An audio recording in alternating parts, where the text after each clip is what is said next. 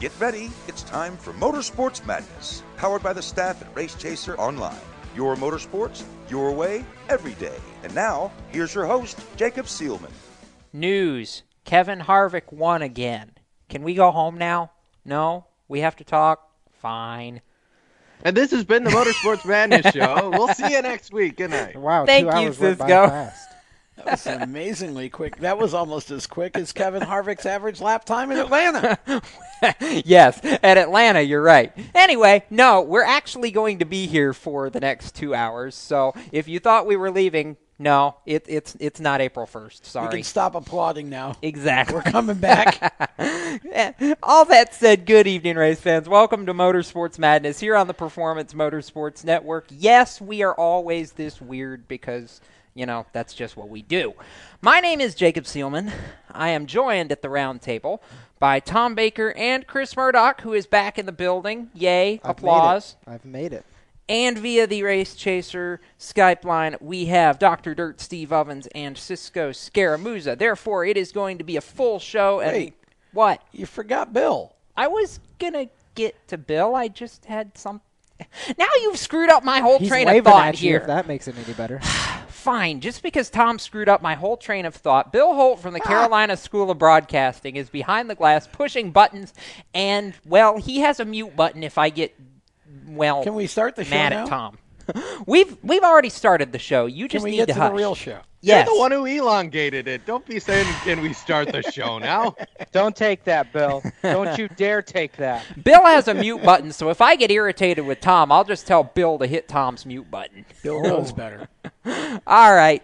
So back to back to the rest of the show. Steve, I'll start with you just for difference in uh, in nor- normalcy tonight.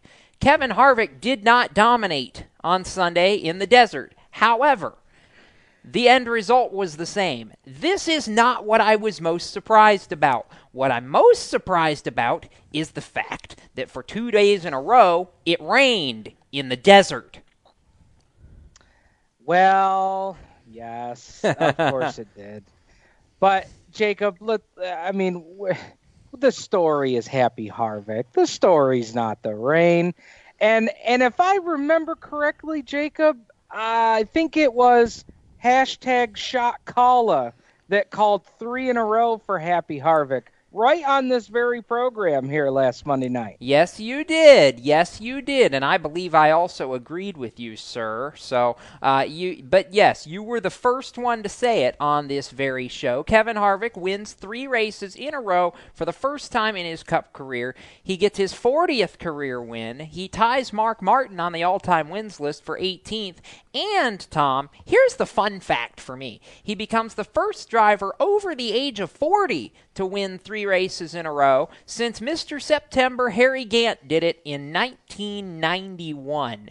Who says old guys can't learn new tricks? Well, you just called Kevin Harvick old. Older. I mean, honestly, after the things he said in Victory Lane the other day, you better be careful. You don't want to get on Kevin Harvick's bad side. I believe the exact wordage were haters. I see you. Yeah, just call him old. Look, I, I mean, uh, not surprised he won three in a row, and won't be surprised when he goes out to California and wins four in a row. Absolutely. Last Not time he won there was 2011, but who cares about stats? Now, here's a stat, though, guys. Stewart-Haas Racing had a really good day on Sunday. Sure did. Somebody asked me how good a day they had. How, good, of a day. All four cars, for the first time ever in the history of the organization, in the top 10. Through the first two stages, it looked like it was going to be a Busch Brothers party because, well, particularly this guy that won the second stage gave us a really funny moment, and I thought it was so funny that we just had to share it on this show. Bill, hit the button.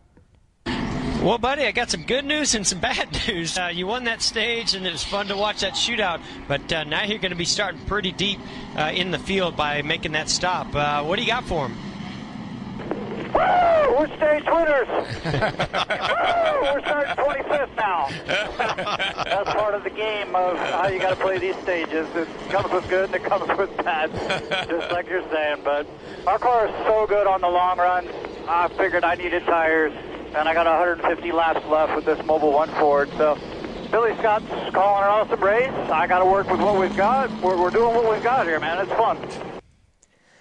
I love it. I This- love it. This Kurt Busch Ric Flair impression Yeah. brought to you by Mobil One. Exactly. I, I loved the though the strategy call by that 41 team to stay out on a one lap dash on old tires, win the stage, get the playoff point, and put themselves in a better position in points despite the fact that they had to play from behind a little bit in the last stage. But as Kurt said, Tom, this is what you do during stage racing now. Well, and that's why I like the stages. They add so many more layers of potential strategy and gamesmanship to the equation, Layers like an onion. layers like an onion. And it makes you want it, it really makes you want to pay attention near the end of the Yeah, stages because you never know what you're going to get anymore it seems Right. like you know that was a gamble but i think it was a smart one It was a smart one. I loved seeing all four cars in the top 10 for the first time. I love continuing to see Eric Almirola do well to start the season. Kyle Busch doesn't love the fact that he keeps finishing second to Kevin Harvick, Cisco. He was a little, well, cross after the end of that one. It, it's turning. I remember that uh, interview that he did during the Xfinity series when he had the same issue, and that that's a that's a classic one right there. Where I think it's if we had a first place for every second place we we got, we'd be somebody. So you know, Yeah. Kyle's going to be at this point starting to get a little bit tired of it, but. I don't think Kurt Busch is as styling, profiling, limousine riding, jet flying, kiss stealing, wheeling and dealing as much as Ric Flair, though. I'm sorry. Nobody is as many of those things as Ric Flair is. very good cisco There is nobody that can do Ric Flair like Ric Flair, but Kurt Busch made a good effort. It, it, it was a jolt of humor into what, for a while, was an otherwise, for me, mundane Phoenix race, Chris. However, the battle late in the race between Denny Hamlin, Harvick, Rowdy, and Chase Elliott, when they were four cars under a blanket and three wide for the lead at two different points, can you really ask for much more than that? I really don't think you can. And for Hendrick Motorsports, you're going on the uphill from the start of this season. You're really doing such a. Phoenix was such a great race for them as a whole, getting inside the top 15, being Oh, there, yeah. and, and and being there at the end, and especially for Chase, who has, Mm-hmm. you know, been been struggling out of the gate with these first few races to come out and track those guys down. We were all three here watching it in the studio, and just see him creep back into that picture was Mm-hmm. so good for that team. Steve, you ain't buying this, but hey, listen, I do have to give Hendrick Motorsports a little bit of credit and agree with Chris in the fact that while this wasn't like blow the doors off, holy crap, here we are, this was at least the best race that we've seen out of them so far. Yes, but guys, this is the best race of the season for them, and they had one car in the top 10. Meanwhile, Stewart-Haas, who just left using Hendrick equipment, what, not even uh, a season, season and a half ago? I mean, uh, come on, guys. There's one car in the top 10, and yes, the others trickled in into the top 15, top 20. But guys, let's let's not say that all is right in the world. I'm still hitting the panic button because out of the four Hendrick cars, guess who finished the worst out of all of them? That's right, seven time Jimmy J. I'm not getting my hand off the panic button just yet. Fair enough. And I'm agreeing with Steve 100%. The Hendrick cars actually look better, Jacob, because it wasn't such Yeah. an aero-dependent track. Yep. They were able to get up there and Yep. at least make a halfway decent showing. But when you see Jimmie Johnson finish 14th and you're calling that encouraging after a 12th, uh, that's an average of 13th his last two races. Not going to get it done. All right, so we're going to go ahead and do some business with America. And when we come back, we are going to talk to one of the young guns out of the NASCAR Camping World Truck Series. I'm excited because Todd Gilliland is coming up on his debut as what I'll consider a full timer with KBM. You'll hear from him after we do this. You're listening to the Performance Motorsports Network. We'll be right back. You own a performance car and you know how to drive, but you want to learn real performance driving. Well, Bunky, get that car off the street and onto the track. Summit Point Motorsports Park, the Mid Atlantic's premier road racing facility, located just over an hour from D.C. in nearby Summit Point, West Virginia, is the place to go. And you'll find that Friday at the track is going to give you what you need. For less than a monthly car payment, you can attend this regularly scheduled one day instructional event in your street car on one of Summit Point's three world class road racing circuits. You'll receive classroom instruction, skid pad instruction in their cars, including front and rear skid control, and four 20 minute in your car instructional sessions from a professional instructor. Have fun, go fast, and really learn how to drive. Call 304 725 8444 for class schedules and details. That's 304 725 8444. Friday at the track at Summit Point Motorsports Park. Green light. Hey girl, school zone. I'm getting hungry. Car changing lanes. You want to meet me for pizza? Stop sign. Intersection clear. Yeah, street. Pizza sounds good. Ballin Street? Girlin Street! It's hard to concentrate on two things at once, like texting and driving. Stop the text, stop the wrecks. How will you stop texting and driving? Tell us at stoptextstoprex.org. Brought to you by the National Highway Traffic Safety Administration and the Ad Council. Here's an important message from RAD and this station.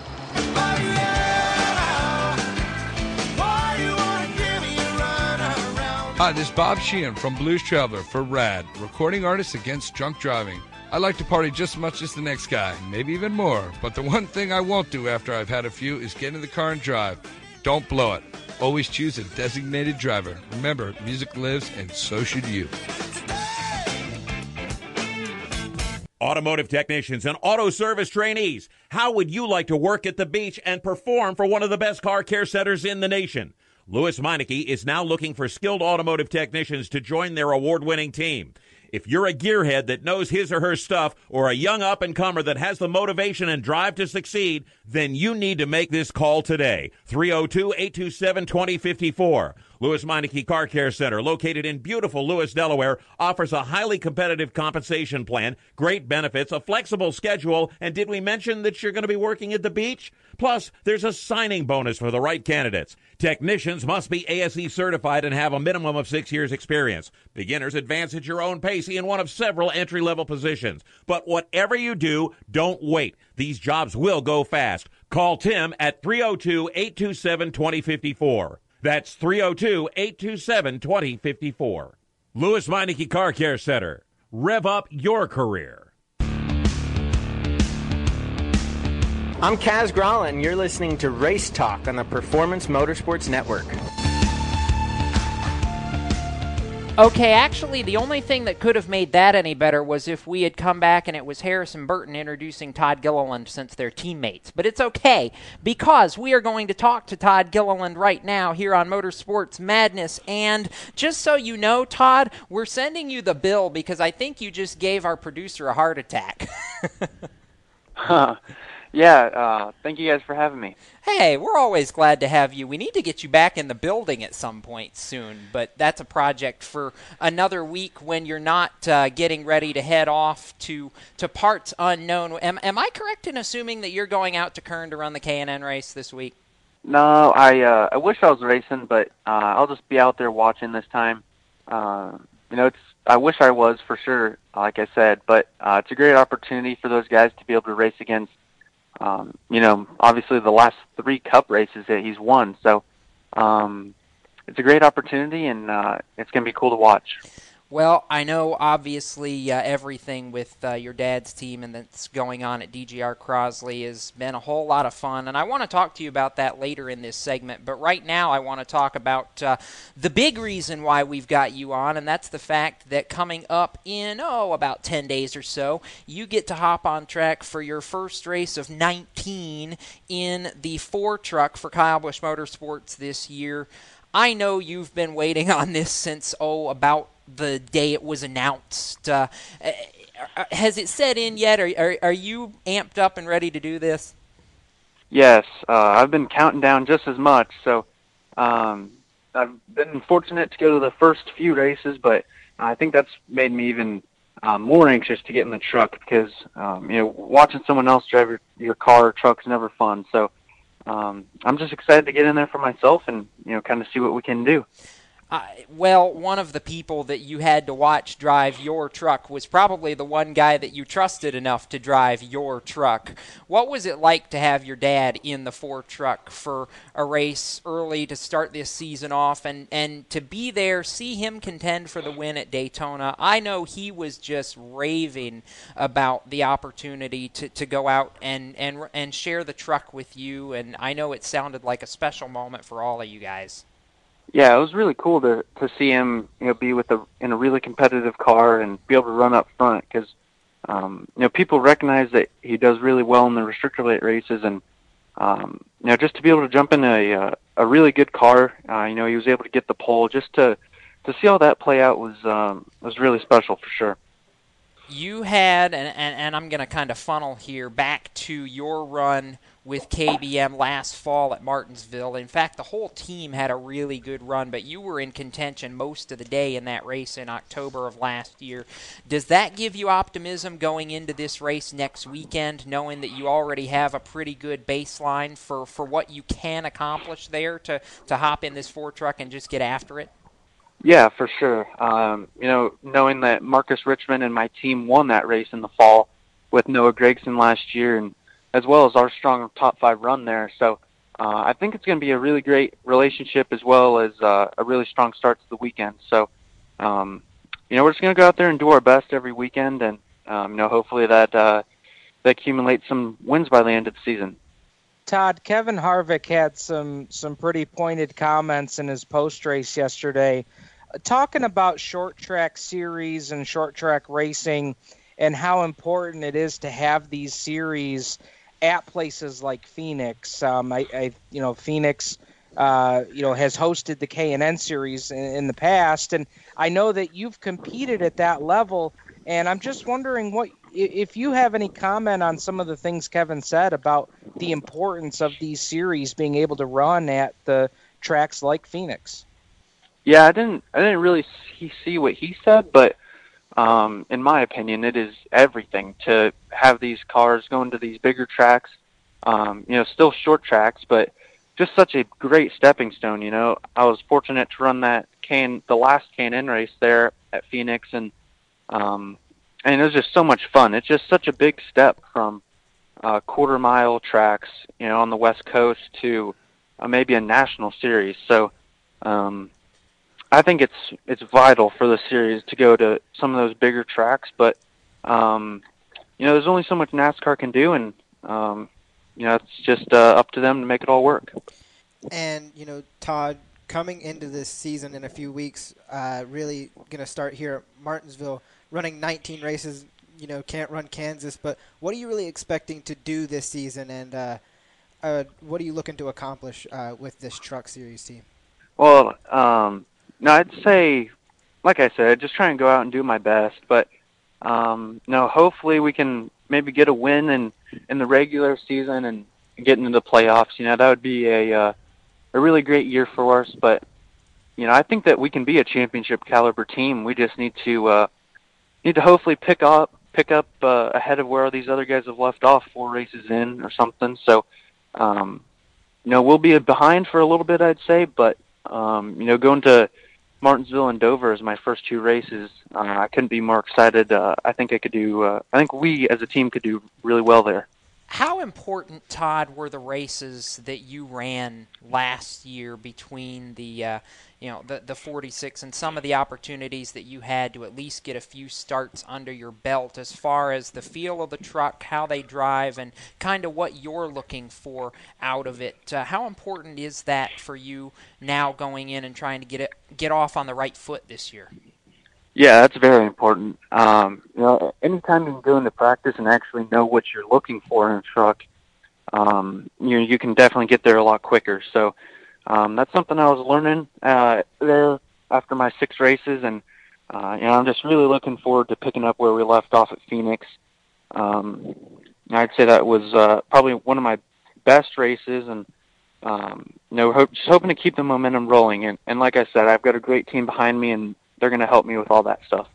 is this i mean does this feel like a dream opportunity for you I, I know how jazzed your dad was to get a couple races but but for you with everything you've done up to now does this kind of feel like a, a dream opportunity for you or the perfect situation so to speak to go out and show what you can do at this level Yes, for sure. You know, it's it's everyone's dream in in the K&N Pro Series. I'd say to race for Kyle Busch Motorsports.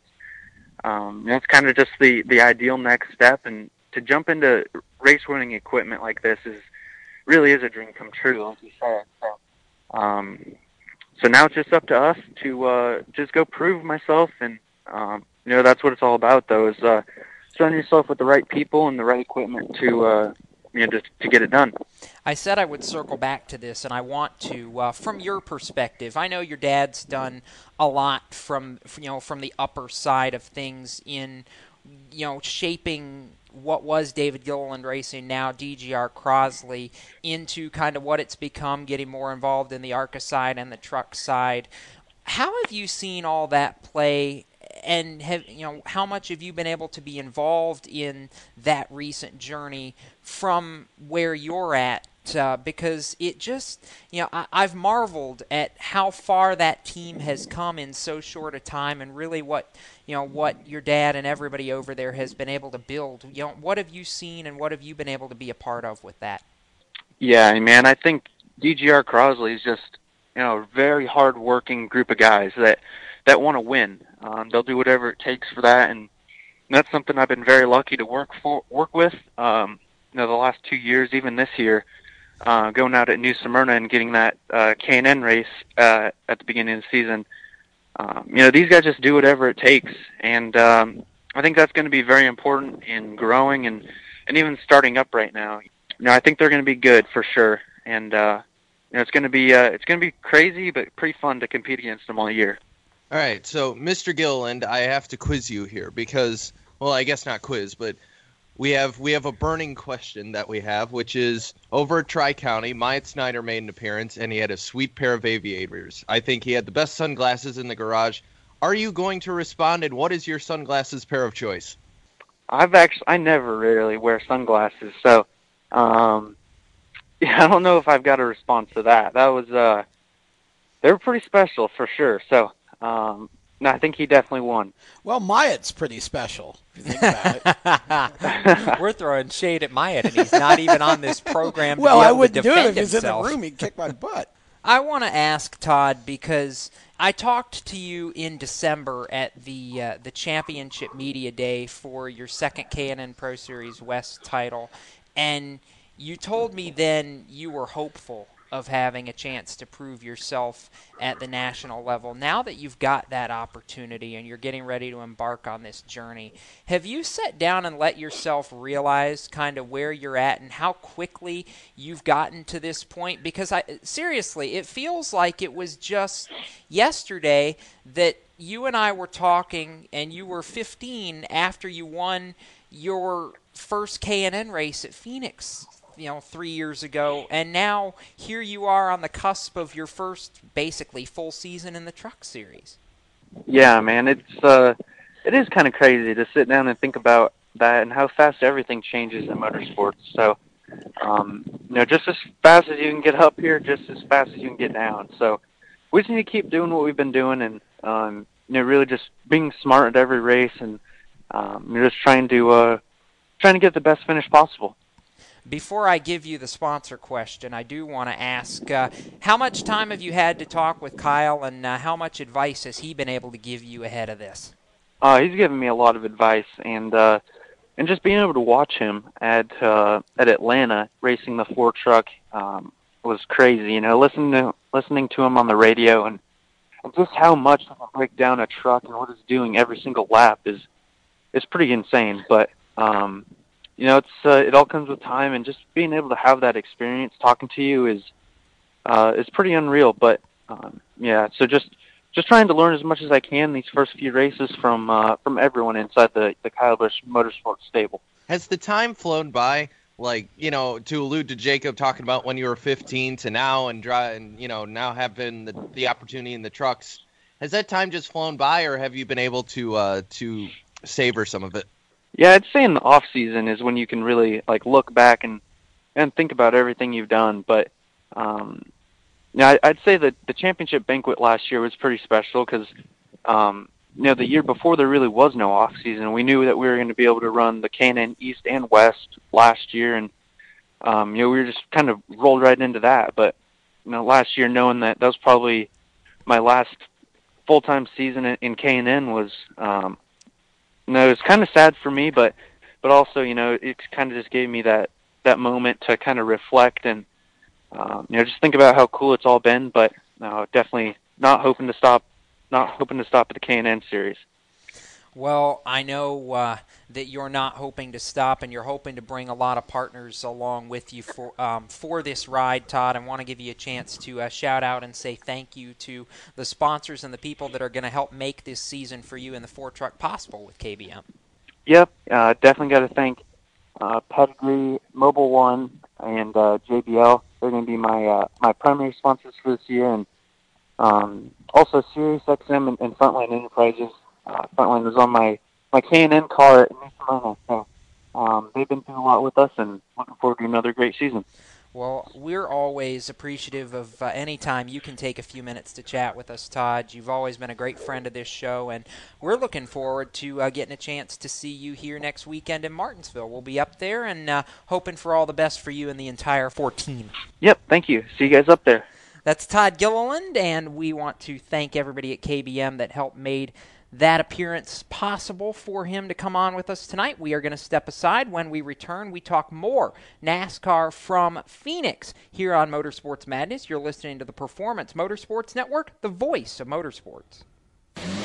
Do you love the sound of high revving motors and the smell of burning rubber? Do you want to get your car sideways right at the ragged edge of control? If you've always wanted to try drifting or learn to improve your drifting skills, Summit Point Motorsports Park, the Mid Atlantic's premier motorsports facility, has the expert instructors and the specialized track to teach you how to drift and the skills necessary to drift competitively. From skid pad to open sessions, Summit Point Motorsports Park has the safe and open environment that allows drifters of all skill levels, new to intermediate, to get sideways and smoking. With a focus on safety and the skill set necessary to drift competitively, Summit Point Motorsports Park's Drift Nirvana is just the thing for you. Call for your reservation today, 304 725 8444. Or for more information, go online, summitpoint-raceway.com, or you can email them at office at bsrinc.com. Drift Nirvana, getting you sideways the right way.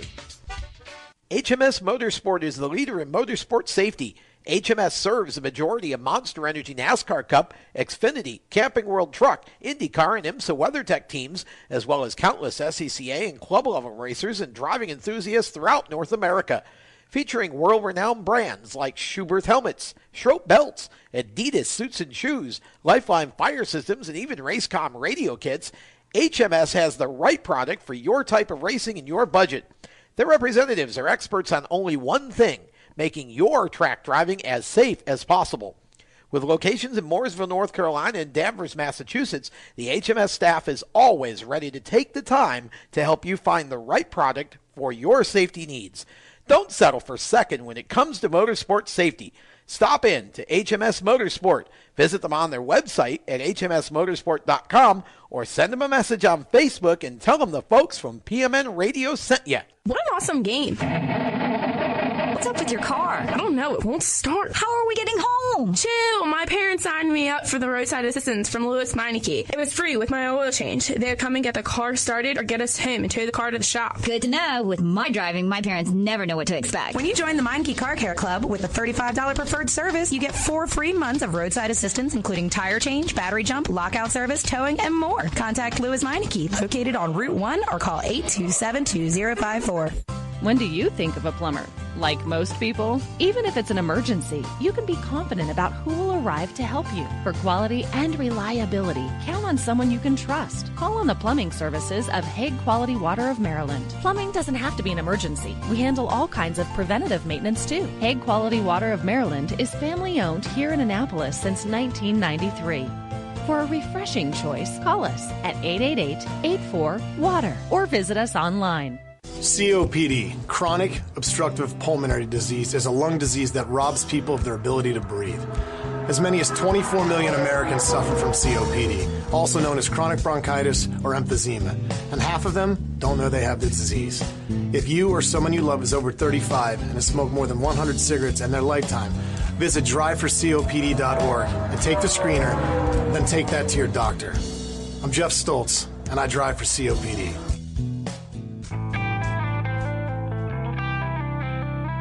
Hi, I'm Chase Cabre, and you're listening to Race Talk on the Performance Motorsports Network. Now, back to the show.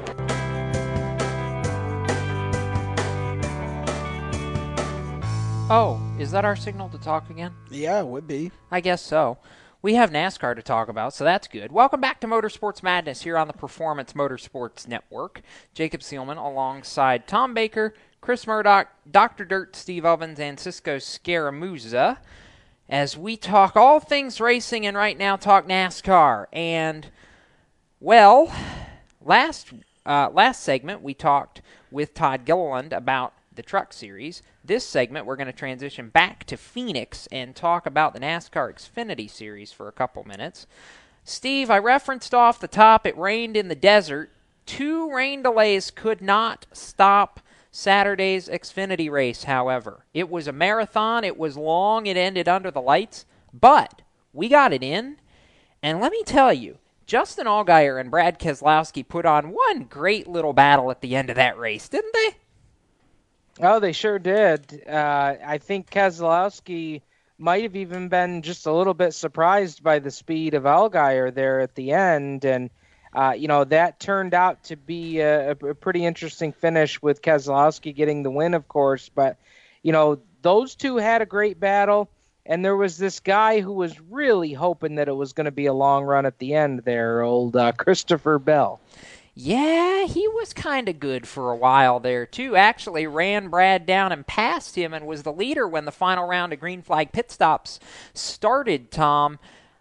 We've said from the beginning that we all knew Christopher Bell was going to win something at some point this year, but he's going to win something in the next couple races. I feel like he has shown out so well these last two or three weeks, and I just I I, I knew it was coming maybe mid-season like Byron did last year. Now I'm fairly confident in saying that I think he'll win before we hit the month of May. Well, I picked him to win the championship, so well, okay. The championship to- doesn't necessarily equate to winning like you know four races in. No, but I think I I think I was pretty clear in my feeling that he would win three or four races at minimum, and and I still believe that's going to be the case. I'm actually surprised he hasn't won yet, to be very honest, but.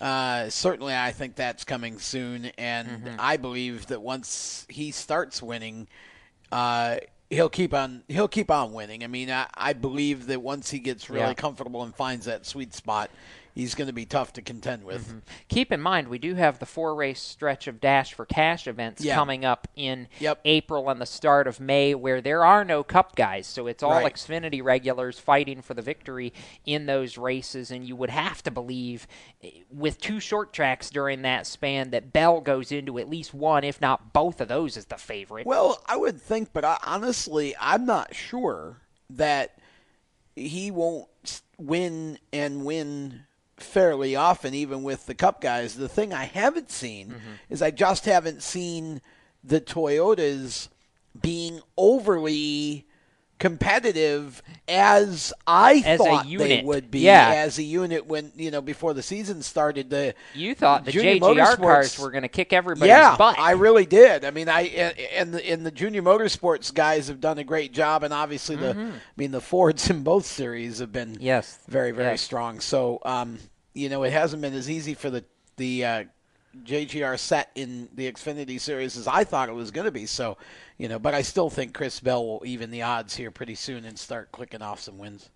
Cisco, were you as surprised as I was to see Kyle Busch in the 18 car struggle not just at Vegas, but struggle really again for the latter stages of Saturday's Xfinity race in Phoenix? I mean, yeah, he was in the top five for a decent chunk of the race, but it just seemed like he never had what he needed to go up there and fight tooth and nail or leave like we're so accustomed to him doing at Phoenix. I mean, he's got 10 Xfinity wins there. This should be a slam dunk, and yet it wasn't.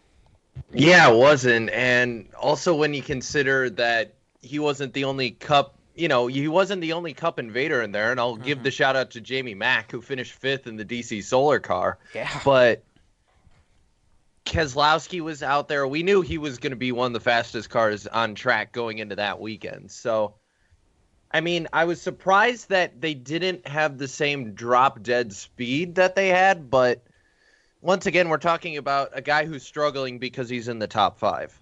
Yeah. and not leading the race by like three seconds. So, I mean, you know, it's we're we're set we're burning the house down when all you're trying to find is the TV remote. Right. Well, I mean, let's remind ourselves, though. Kyle Busch is sitting on 92 Xfinity wins. He's only got seven starts this year. He's already burned two of them, and he's not won yet. So that march to 100 may not be quite quite as easy as we originally thought. Tom, we thought this was going to be a cakewalk, and he would win like I don't know all of them this year, and yet now he's two races into his seven. He's not won yet. I mean, yeah, there's five more, but boy, the way this series looks this year, I don't know that you can call Kyle Busch a slam dunk to win all five of the ones he's got left.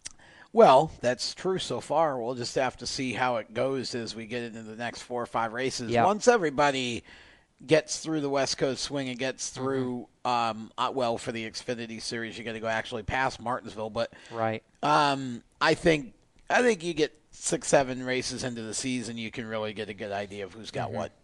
Now, keynote in the Xfinity field looking ahead before we uh, go back to the Cup Series and talk a little more about Phoenix. I want to give a shout out because he's making his debut for JGR this season this weekend. Ryan Preece going to be in the All Star car for JGR with Rheem on the side this weekend. Super excited to see what Ryan can do in Fontana. That's going to be uh, that's going to be really exciting, I think, and very much looking forward to see him hopefully go out and contend for a victory at a track, Tom, where JGR has been just lights out. Well, yes, and, and I think Ryan certainly is capable of that, but I have to give a shout out to Brandon Jones too because He's been good. He's really been doing a nice job, Chris, and I think Brandon and Matt Tifft have both benefited Yes. from their swap Yes. of teams over the course of the offseason. And I don't think it's again a knock on obviously the equipment that either has. Sometimes you just a change of venue sort of sparks a little bit of Mm-hmm. renewal, and I think it's happened for both of them. Brandon Jones certainly has shown well at Gibbs, and Matt Tifft is starting to look really good in, in the deuce for RCR. Yeah, and I, and I think you're not seeing those guys do as as well as we would have expected expected because they're still kind of in that transition Mm-hmm. period with their first few races in. So it'll be nice to see how they come to their own, see how they do at Fontana. You know, Brandon Jones talking with Kyle Busch because we know as Yeah. last week having those few choice w- words or signals, I should say, out yeah, the I was window. gonna say Kyle threw him a finger out the uh, window. Getting getting to talk to him, and they kind of disagreed, agreed to disagree uh, on that situation. But it, at least they're talking about it, Yeah. getting uh, experience from teammates, and, and kind of trying to start gelling as that cohesive unit that we need to start seeing Joe Gibbs do in this Xfinity series. While we're giving shout outs, I will give a shout out to Jamie McMurray, as Cisco alluded to, starting in that in that race at Phoenix, his first race in five and a half Yeah. years in that Xfinity car, and he did really, really good. Yeah, he did. It wasn't a go out, you know, blow the doors off and win, but it was very, very respectable for Jamie Mack to, to come back into the Xfinity car and do what he did. I don't want to. I don't want to hear from Kyle Busch about Brandon Jones. Kyle's moonlighting in Brandon's series, so you know, yeah, like exactly. go away. All right, back to the Cup Series for a minute. Steve, Kevin Harvick was motivated. Kevin Harvick went out. Kevin Harvick won the race. Kevin Harvick then proceeded to look at the Fox television cameras and offer haters, I see you, after he had patted the uh, back window of the car and uh, got, all, got the crowd riled up after he won that race on Sunday. Is this a little bit of the old Kevin Harvick coming back? The Kevin Harvick that wasn't afraid to tick a few people off? I think it is. And even though we're seeing a much wiser, uh, almost a mayor of the garage type Kevin Harvick in 2018. I think that the rest of the field should be very concerned about what they're seeing and hearing from him because you know this is a guy that didn't need that motivation of the rear window last week Yeah. um, going to a track where you know it just seems like when we go to phoenix he is a lock um, and, and now we go to california who harvick even admits he's looking more forward to california than he was even phoenix with the added motivation so Yes. um, this is this is this is championship level Harvick that we saw a few years Yes. ago. And and for the rest of the field, Jacob, that's a scary thing if you ask me. It needs to be a scary thing. I want to go around the table here real quick and ask everybody to offer one surprise. And this, I, I want it to be kind of a positive here. Name somebody who you were surprised to see perform solidly in Sunday's Phoenix Cup race. Chris, I'll start with you. Um, who I was surprised to see very well. I will go with that nine car of Chase Elliott. Okay. They've had a really rough start to the season, as well as all Hendrick cars. So seeing them do well and run up towards the front and even have a shot to win it Mhm. at the end there was pretty good to see. Cisco. 88 Bowman. He, I wish he could have gotten the finish that I felt like they deserved for as well as they ran at points in that race. Steve. I'm going to go with William Byron. And and I know that a strategy call got him to the lead and, and leading laps. But while he was leading those laps, I thought he did a really nice job. So I. I say Byron. Yeah, I loved that too. I actually, Steve, you kind of stole mine, so I'm just going to add to my uh, my point here and the point that you just made. William Byron didn't just lead laps; he fought to lead laps with some of the best in the business and actually held Denny Hamlin off for a couple laps at the front of the field before fresher tires finally prevailed there. Everybody's been waiting, Tom, to see when William Byron is going to uh, start to get the hang of this Monster Energy NASCAR Cup Series. I think you saw a flash of what he's capable of and the adaptability that he has continued to show at every level. William Byron is learning and he's continuing to absorb. When he gets good, he's going to be really good. Well, I agree, and Byron's a good pick, but I'm going to go with Aric Almirola because Mhm. that was a solid performance that he It had, and. I was happy to to see that. And I also want it noted that uh, while Kevin Harvick was only too happy to pat the back window, he forgot to go around and pat the rocker panel. Rocker panel extension, uh, the the side skirts. And, yeah, then complained about uh, being pissed because he thought NASCAR got him on the technicality, but made out of the wrong material, son. It's illegal. Yeah. Doesn't matter if you did it on purpose or not. We're going to step aside. When we come back, you are going to hear from a driver who is working on transitioning from the virtual to the real life side of racing. This is a really cool story, and I want to go ahead and say a thanks to all the folks at McLaren Technology that helped set this up. Our next segment, you hear from the official McLaren simulator driver for 2018, Rudy Van Buren from Barcelona, where we taped an interview with him last week. He is also the official world's fastest gamer. That's coming up right after this business on PMN, the Performance Motorsports Network. When do you think of a plumber? Like most people, even if it's an emergency, you can be confident about who will arrive to help you. For quality and reliability, count on someone you can trust. Call on the plumbing services of Hague Quality Water of Maryland. Plumbing doesn't have to be an emergency. We handle all kinds of preventative maintenance too. Hague Quality Water of Maryland is family owned here in Annapolis since 1993. For a refreshing choice, call us at 888 84 Water or visit us online. Here at Lewes Meineke, we're more than just your average car care center. Hey, it's Dave, your neighbor from Lewes Meineke. Whether you need an oil change, brakes, tires, or anything under the hood, we've got you covered. Take advantage of our free check engine light service as well. Yes, free. And don't forget about our free shuttle service. Never stress, we'll take care of the rest. On with life. Give us a call at Lewes Meineke, 302 827 2054. Every 30 minutes, another innocent person is killed due to a drunk driver. My best friend. My brother. My poor grandchild. My sister. My father. My husband. My mom. My mommy.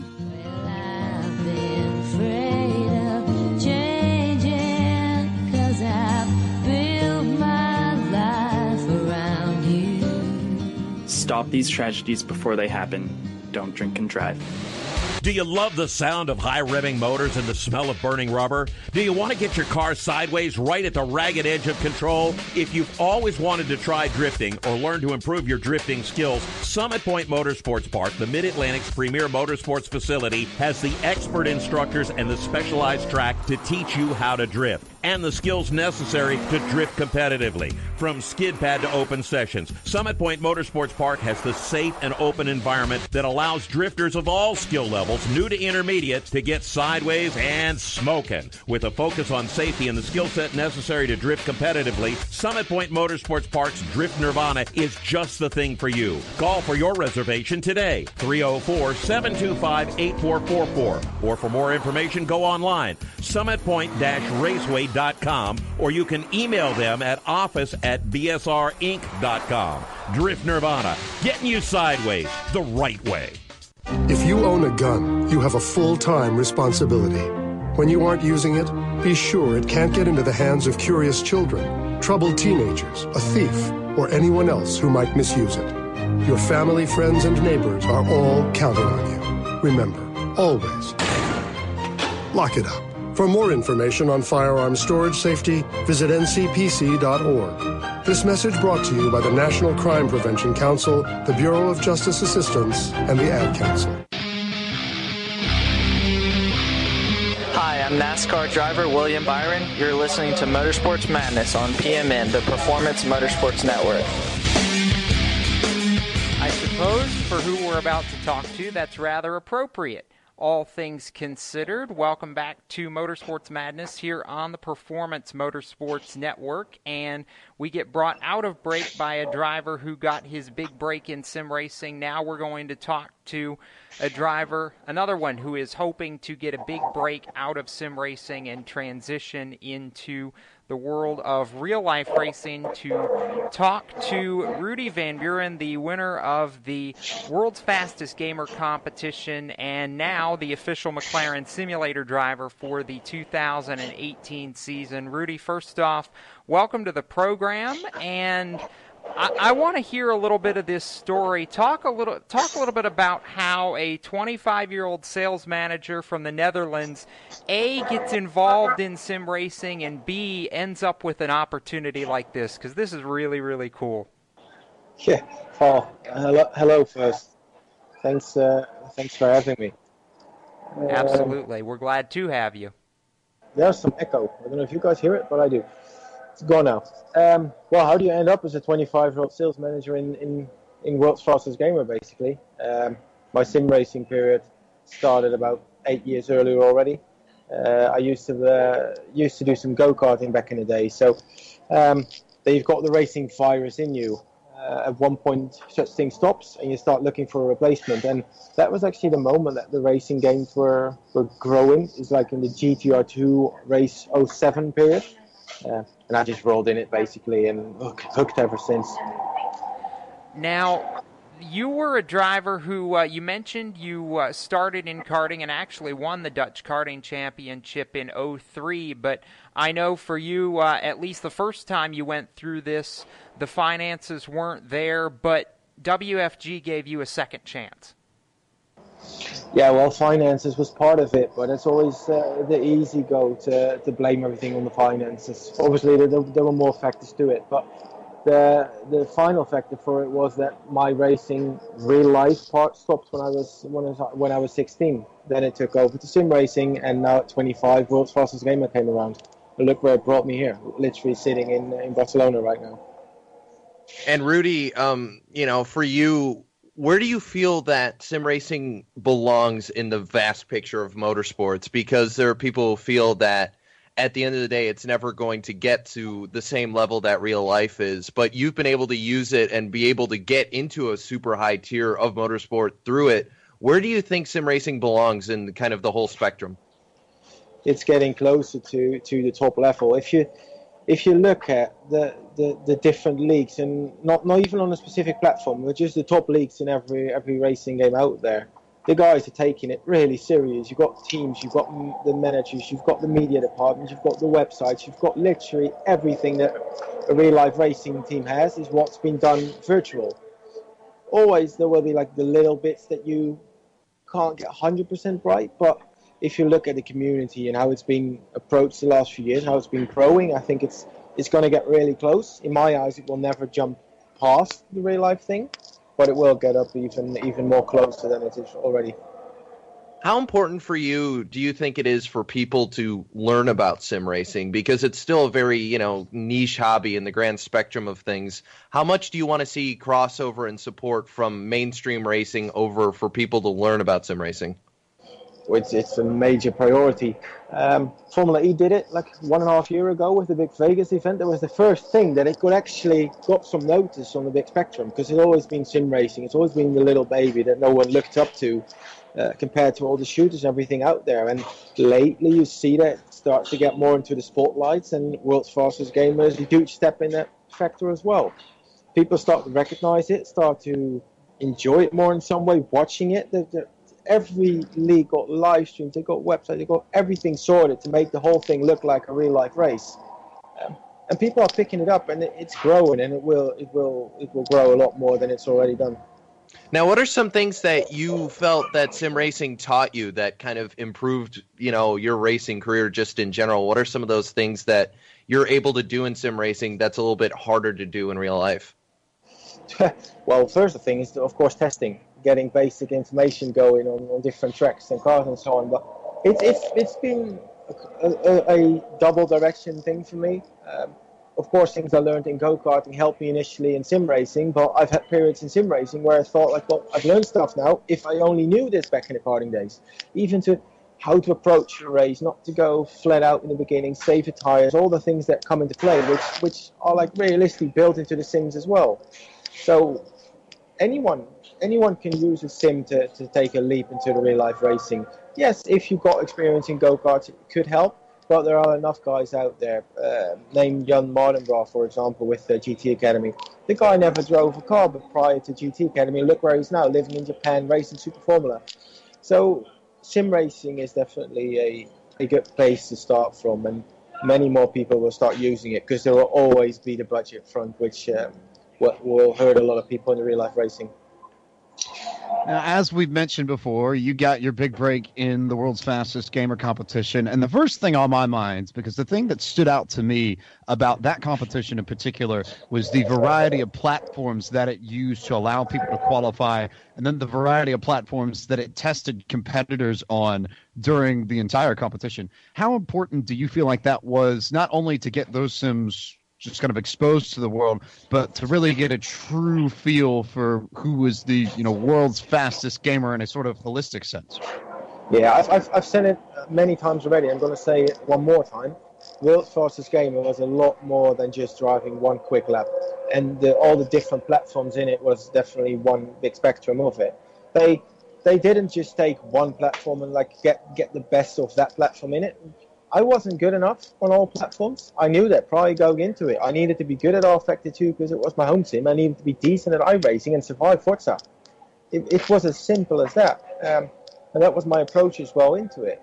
Um, next to, of course, all the sim racing they took us with the media test, the cognitive test, fit, fitness related test.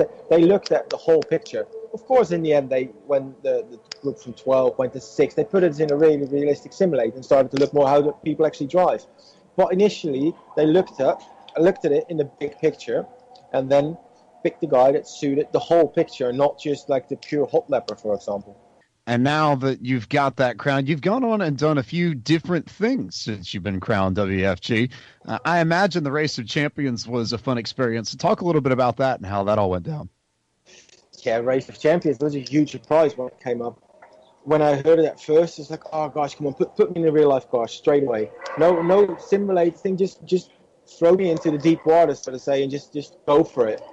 Um, and then of course when I was there, it was a, a really steep learning, six different cars between concrete walls, uh, pretty much two three laps of practice in them. And then if you look against what, what kind of names you're racing there, it's not uh, it's not an easy thing. But overall, looking back at it, how it how it actually went there for me, it, it, it was only positive. Getting a few heat wins, being close in the other ones, it, uh, I left with my head out high there, and it was a really cool experience.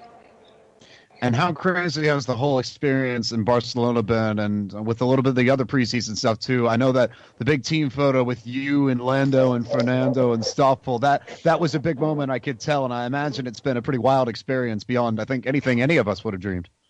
Yeah, and the photo with the Collins was really cool. Just just there in the morning, it was like ten past eight, just standing there with the other guys. It was it made my day already. And then getting home and seeing the pictures and so on. And and now being here in Barcelona, I arrived this afternoon, so I uh, I had my first quick peek at it and listening into it. Tomorrow, a bit more time for it, just just to get more experience on, on the different side of the screen. Basically, I I'm quite familiar with driving, but uh, for one team, there's a lot more to it than just driving, and so to say also for the F1 simulator. It's not a driver development tool; it's definitely just pure car development. So I need to be on top of my game and also in the way of communicating with the guys and so on. So that's one of the reasons why I'm here to also listen how Stoffel talks to the team, how Fernando talks to the team, how they debrief, and all those other things. And McLaren has been really, really open to it and just, just basically gives me access to everything. So I, I've said it before, but best job in the world. and I take it you're getting on pretty well with Stoffel and Fernando and everybody too. Yeah, so far so good. Nothing too crazy. So uh, you sit in a I guess top of the wave is the best way I think of it because you're one of the first ones to really be able to take advantage of a big competition like this. And we saw what Brendon did with the Formula One Esports Series, and we've seen the Vegas E Prix. We're starting to see more competitions. I know Forza is going to have one later this year. Where do you feel like it's all going to head? And is there a certain way that you want to see these competitions sort of proliferate so that you get guys who and ladies, I suppose, also who have the ability to race and be quick in a sim, but also can translate that to being fast in a real world car every day, week in week out. Yeah, well, I think we'll see more and more teams picking it up. Not not necessarily with a world fastest gamer competition, but something like it. Um, and as long as they take it seriously, it's only good for sim racing as long as the teams don't just go towards it as a media hype, so to say, to be one of the guys doing it, um, it's good for the sim racing community. I know I'm in the spotlight this year. That's also why I like to be as open as possible with everything I do. Is that from social media, everything everybody can see. Like I'm, I'm living the dream right now, and this is what a gaming competition gave me through McLaren.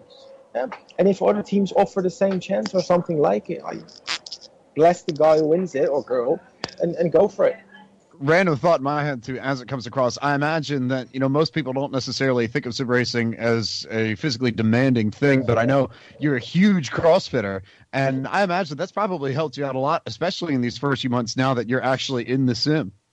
Yeah well, it helped me and it, it took me down as well because I'm, I'm i was quite bulky muscular wise um, but being bulky is weight as well and weight's not necessarily a problem for in the sim, but if you've got too much muscle, you just you grow up, and it's it's it's a tight squeeze. I'm 191 in meters.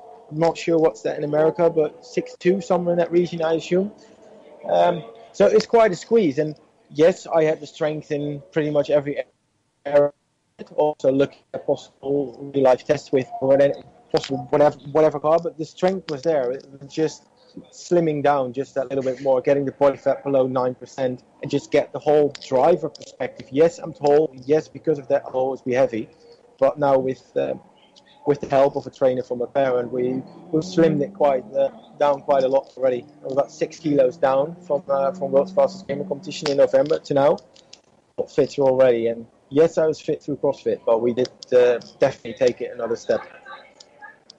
And I know there are a lot of people behind your operation, a lot of people that have made it possible. So I want to give you a chance to give your shout outs and your thank yous and let us know who makes it happen for Rudy Van Buren. It would almost be insulting if I if I forget someone. So I just need to need to thank the whole McLaren team in general, from the CEOs to marketing. Everybody has been open and helpful to me, and uh, even the, the guys over at Ideas and Cars. they know who they are if they hear this. They uh, they gave me the chance of a lifetime, and I'll grab it with both hands and try to make everyone proud.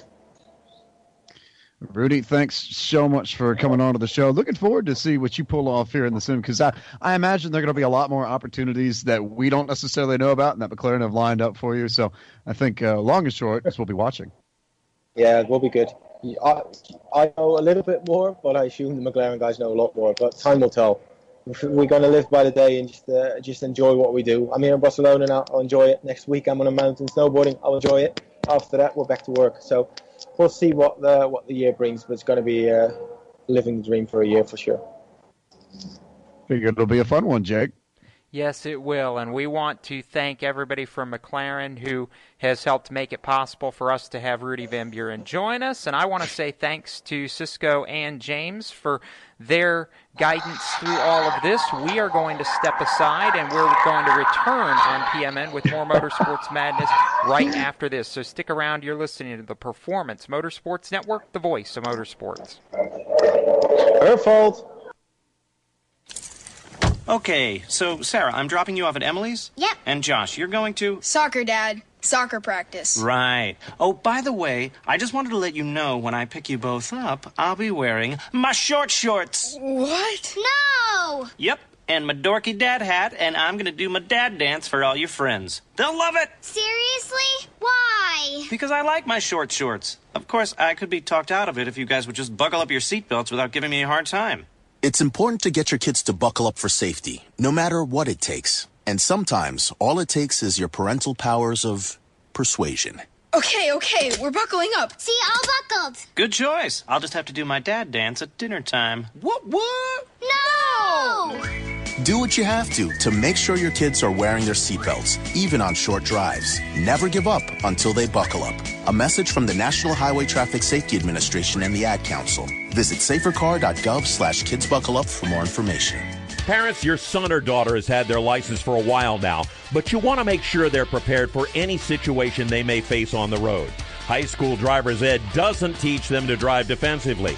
They need to be prepared for any highway emergency. For less than a month's insurance, and a whole lot less, BSR instructors at Summit Point Motorsports Park in nearby Summit Point, West Virginia, will teach your son or daughter how to respond instantly and positively to unexpected situations on the road. BSR's specialized accident avoidance training teaches swerve to avoid maneuvers at highway speed, ocular driving, which focuses driving attention on ways to avoid accidents, vehicle dynamics and feedback, skid control, and skid recovery, threshold braking on straights and progressive braking on curves, and off road recovery techniques. This is stuff driver's ed simply doesn't teach.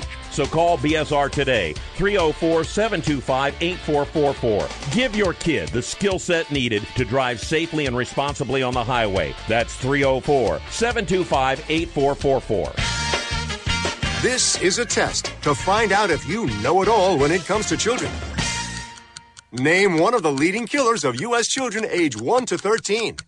What's the best way to protect children in a car crash? At what age and size should a child start using a booster seat? Don't assume you know it all when it comes to car seats for your child. Go to safercar.gov slash the right seat and know for sure.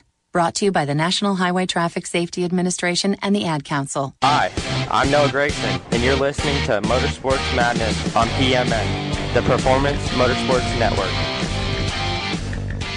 Welcome back to the madness as we start our number two here on PMN. You've already heard from two driver guests on this show. Gonna hear from one more during this second hour coming up.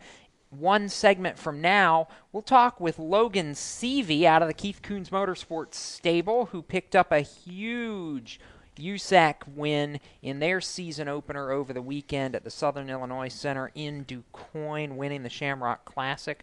But before we get to that, we're going to talk another piece of earth shattering dirt track news that hit the news wire today. And to do that, we are going to bring back Dr. Dirt, Steve Ovens, because Steve, the world of outlaws, have finally accomplished something that I have been complaining, yelling, screaming about for years that it wasn't be- being done right. Today, the world of outlaws have rewritten history. Actually, no, they have made history what it always should have been.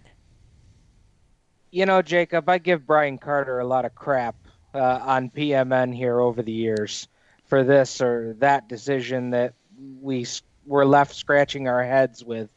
But I got to tell you, this one I love because thi- you're absolutely right. This is something we should have done a long time ago. This I is mean- something that should have been from day one how they Ab- did it.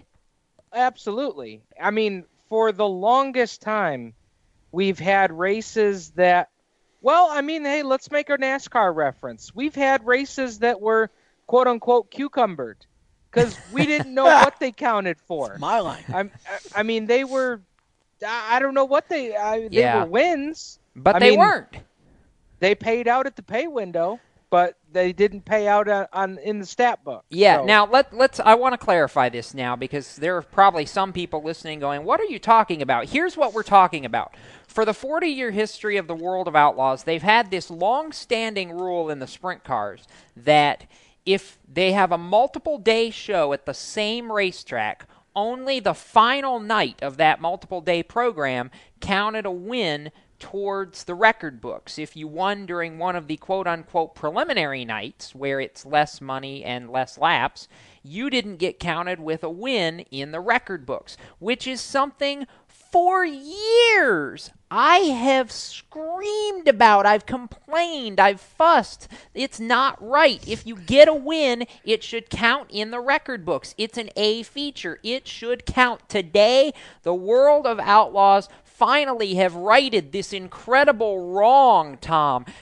Drivers like Ken Schrader, like Erin Crocker, finally have their due in the World of Outlaws record book as official winners. And to you, the world is now complete. The world is now complete. Or the history, the world of outlaws. Yeah, The world of yes, outlaws. yes. The world of outlaws is now complete. The other big thing that this did, by the way, is guys like Steve Kinser and Sammy Swindell. More than 100 races they won were never counted in the record book. Now they are. Steve Kinser's Outlaws wins record goes from 577 to 690. Yeah. Isn't that something? The man's been retired for how long, and he just won about 150 more features. Yeah. uh, Sammy won 100 more Yeah, without 100 even more, having to yeah. do anything. yeah. Um, yeah, and Joey Saldana, who's been waiting forever to celebrate that 100th win, is now over 100. 105 Yeah. to be exact. So I mean, and, and I loved I loved the line by the way uh, regarding the Saldana situation specifically that uh, World of Outlaws sprint car PR coordinator Anthony Carini said earlier today in an interview. Anthony said, realistically, Joey already had his 100. He had it in like 2015. You know, I hate that it takes away the opportunity for them to actually celebrate the 100th win, but like Anthony said, realistically, he already had it. Yeah, I mean, Steve, I'll I'll come back to you on this. My my take on this situation is pretty simple.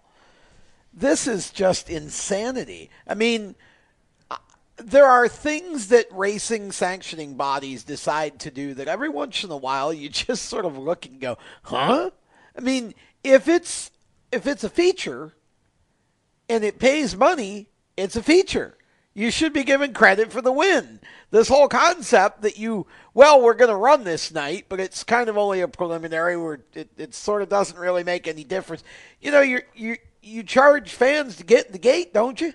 So I mean, if you have a feature at the end of it after qualifying, it should be counted as a win. I can't believe it took 40 years for somebody at the World of Outlaws to go, uh, yo, we maybe we ought to do that. And I want to give Anthony credit, by the way. Anthony Carini was one of the ones who championed this.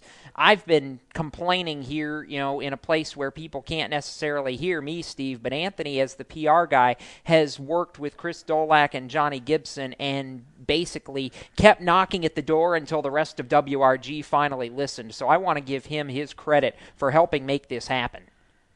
Well, Anthony, on behalf of everybody at Race Chaser Online and Performance Motorsports Network, you get a cookie tonight. Yes! For for finally righting the wrong. And and I want to give a couple of I know you love stats, Jacob. I and- do love stats. And looking at this list, I mean, this gives you an indication of just how ridiculous this has been for all of the history of the Outlaws. 25% or just under 25%. 24.75%.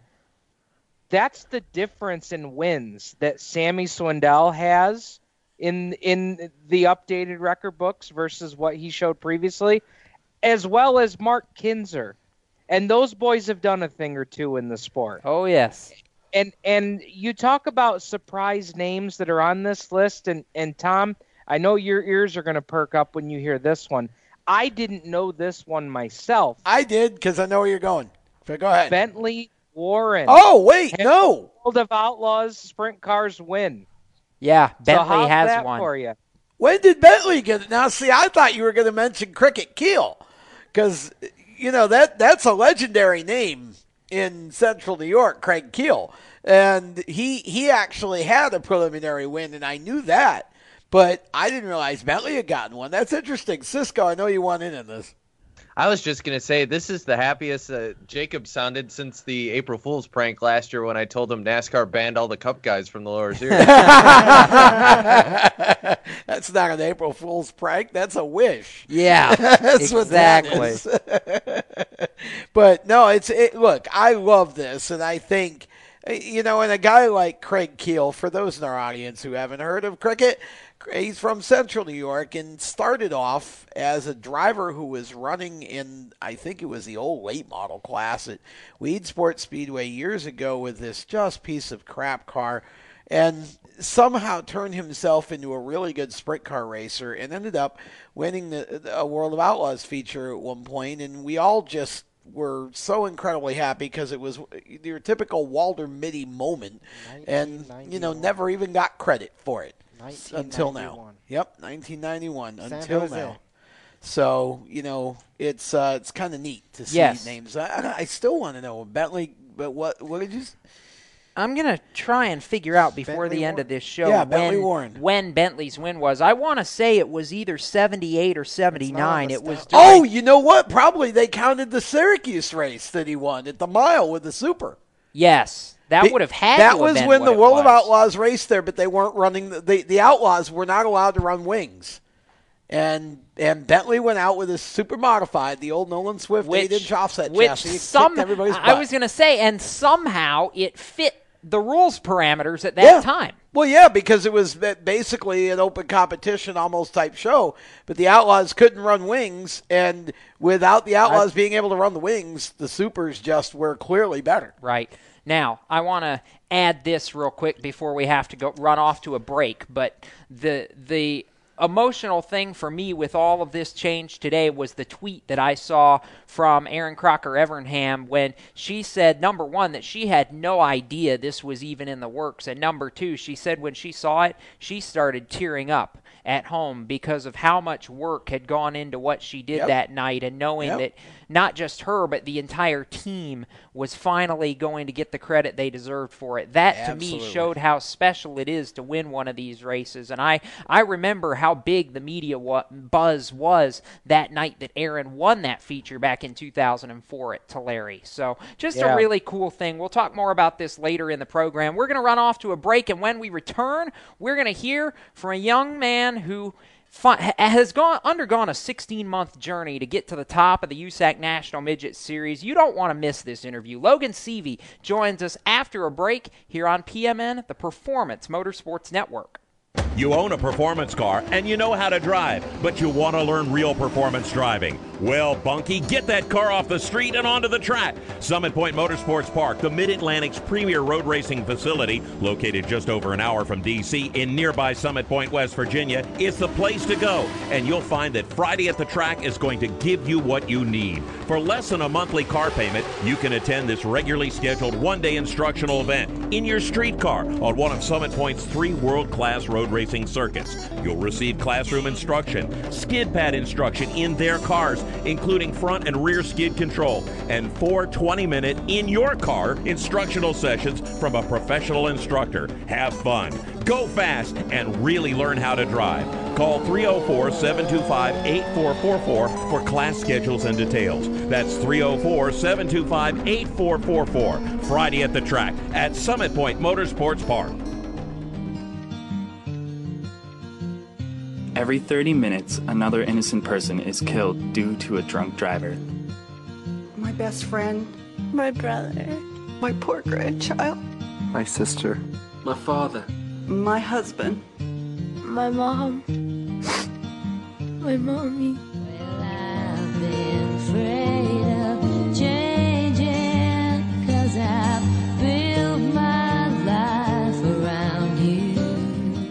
Stop these tragedies before they happen. Don't drink and drive. The Performance Motorsports Network is a compilation of shows about motorsports. From technical to controversial to just fun, everything you like about racing and gearhead stuff is right here on one internet channel. The Performance Motorsports Network. Tell your friends about it.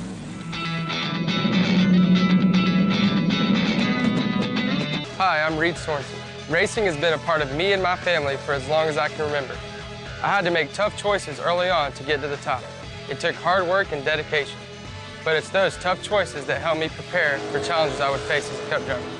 Make the right choices today and be ready for the challenges tomorrow. This message is brought to you by the U.S. Air Force.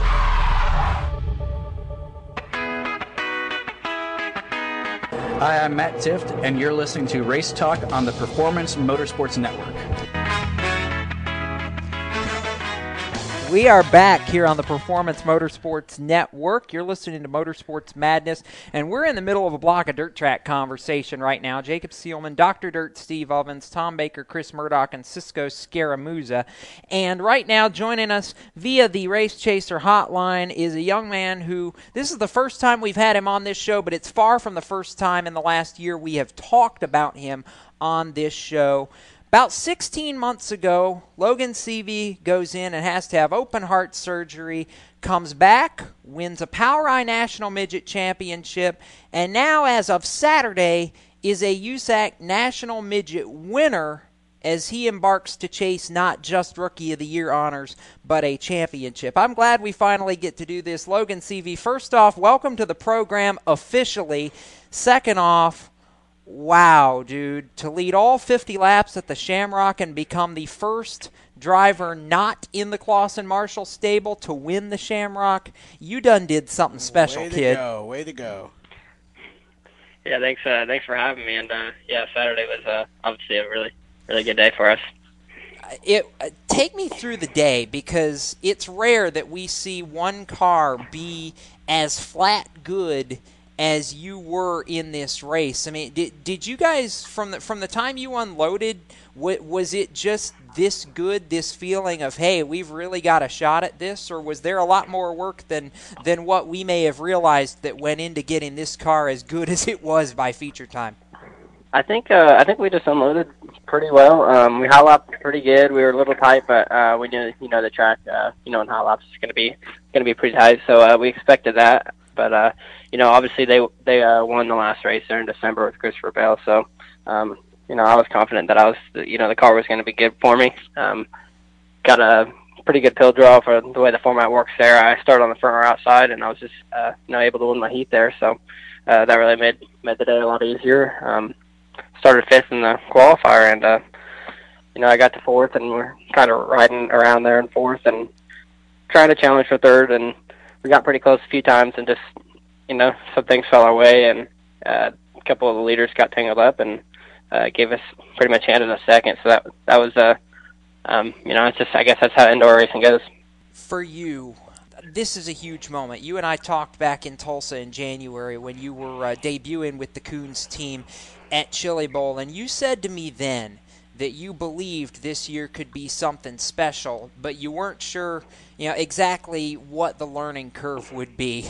I feel like you may have broken the learning curve a little bit going out and winning in your first full points race with these guys. D- does this all of a sudden amplify what may be possible for you guys this year?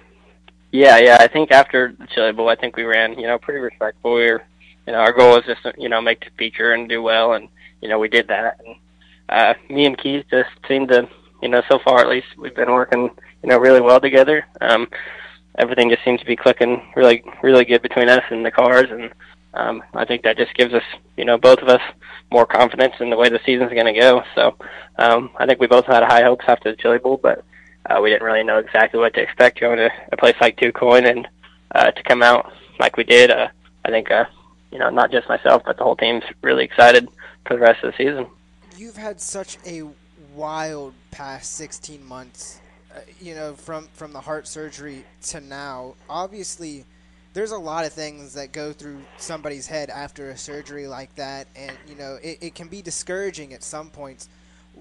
What is what kind of mindset did you have to like get yourself back on track to bounce back? Not only go through this season and do as or go through these past few months and do as well as you did, but to to come back with that mindset and rebound after all uh, after all of that.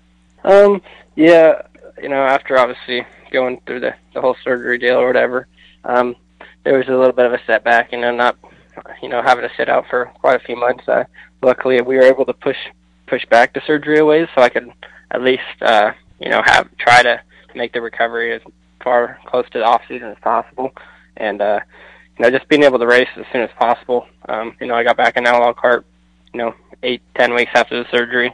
Uh, did a bunch of that, and then and then I was able to do you know a full 30 30 schedule, 30 race schedule uh, midget season last year, which I think was huge for me to be able to do that before um, coming to a team, you know, like Keith Kunz Motorsports. So you know, a lot of them kids they get to the they get to Keith Kunz with no you know no midget experience, and it takes a while to learn. So uh, luckily, I was able to get with a great team last year and get a lot of experience before I was able to you know take it to the next level. And now having a 50 something race schedule with Keith Kunz not just a good team last year. I mean, you you hooked up with Toyota and Kenny Brown at that point and, and, went out and I think even surprised yourself at times last year, Logan. I mean, the POWRi Championship for you guys last year. I think to me that was the moment where the where I thought to myself afterwards, okay, the announcement you know, of you driving for Kunz doesn't surprise me anymore. It's the logical next step. I mean, how important was last year as far as your overall development and your confidence going out and doing what you did on the POWRi Tour?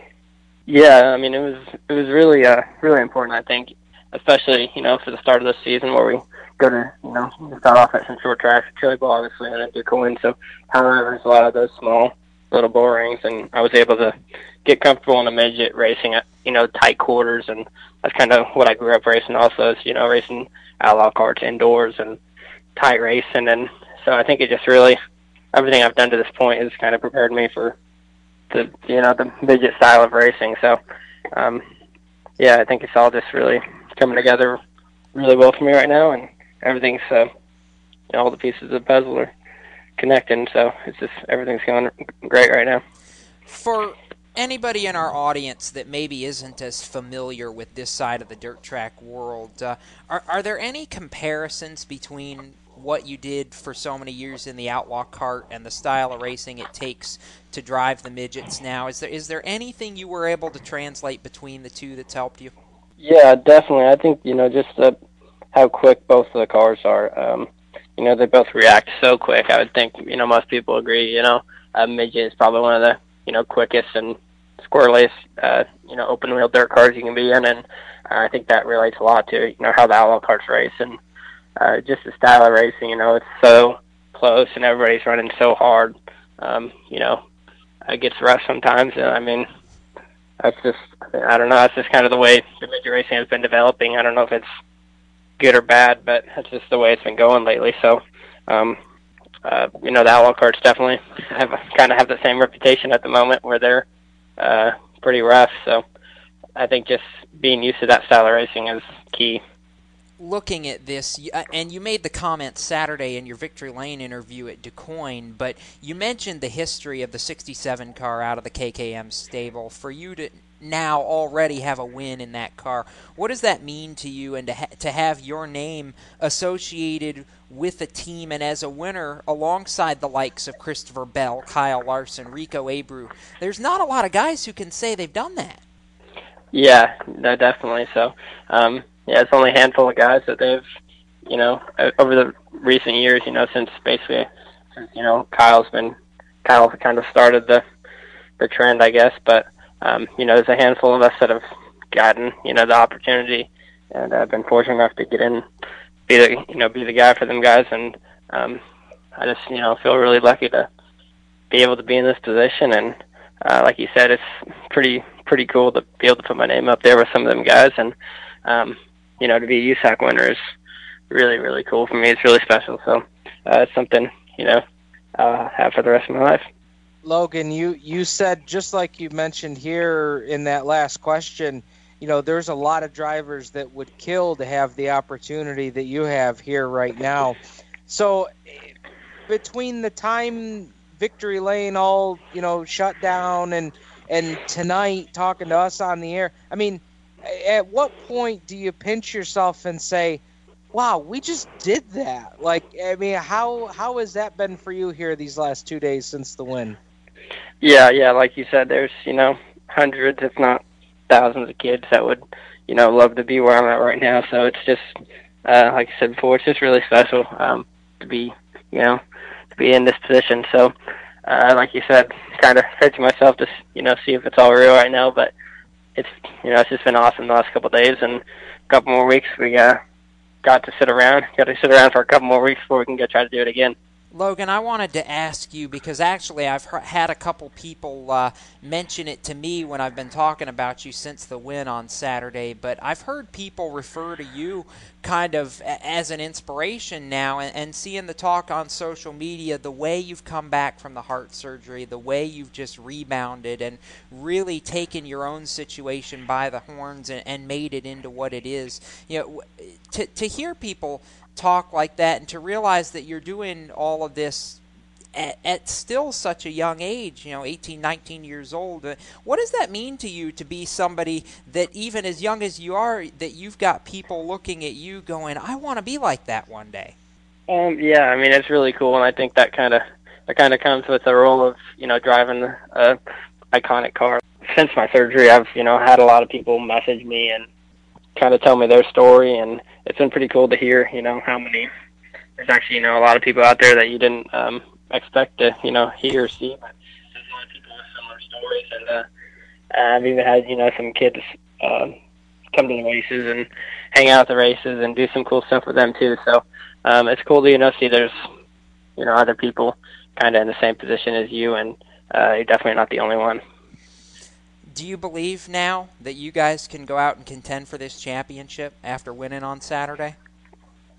Um, yeah, yeah, for sure. I think I think coming in that was the goal. So um, I think you know that's uh that's the reason why they brought me in is they they thought I could do it, and uh, you know I I I believe in myself, and I thought you know I told them I think uh, I think I can do it too. So obviously you know there's a lot of good this year. You know Spencer's Spencer's back, and he's going to be really tough, and you got you know the rest of our cars are going to be tough, and Brady Bacon and you know Chad Boat, and there's so many cars there in the USAC Tour. So you know that's been the goal from the beginning, and I think now that you know we kicked it off with a win, it's uh, amplified even more. So I'm just excited to get this season you know going again.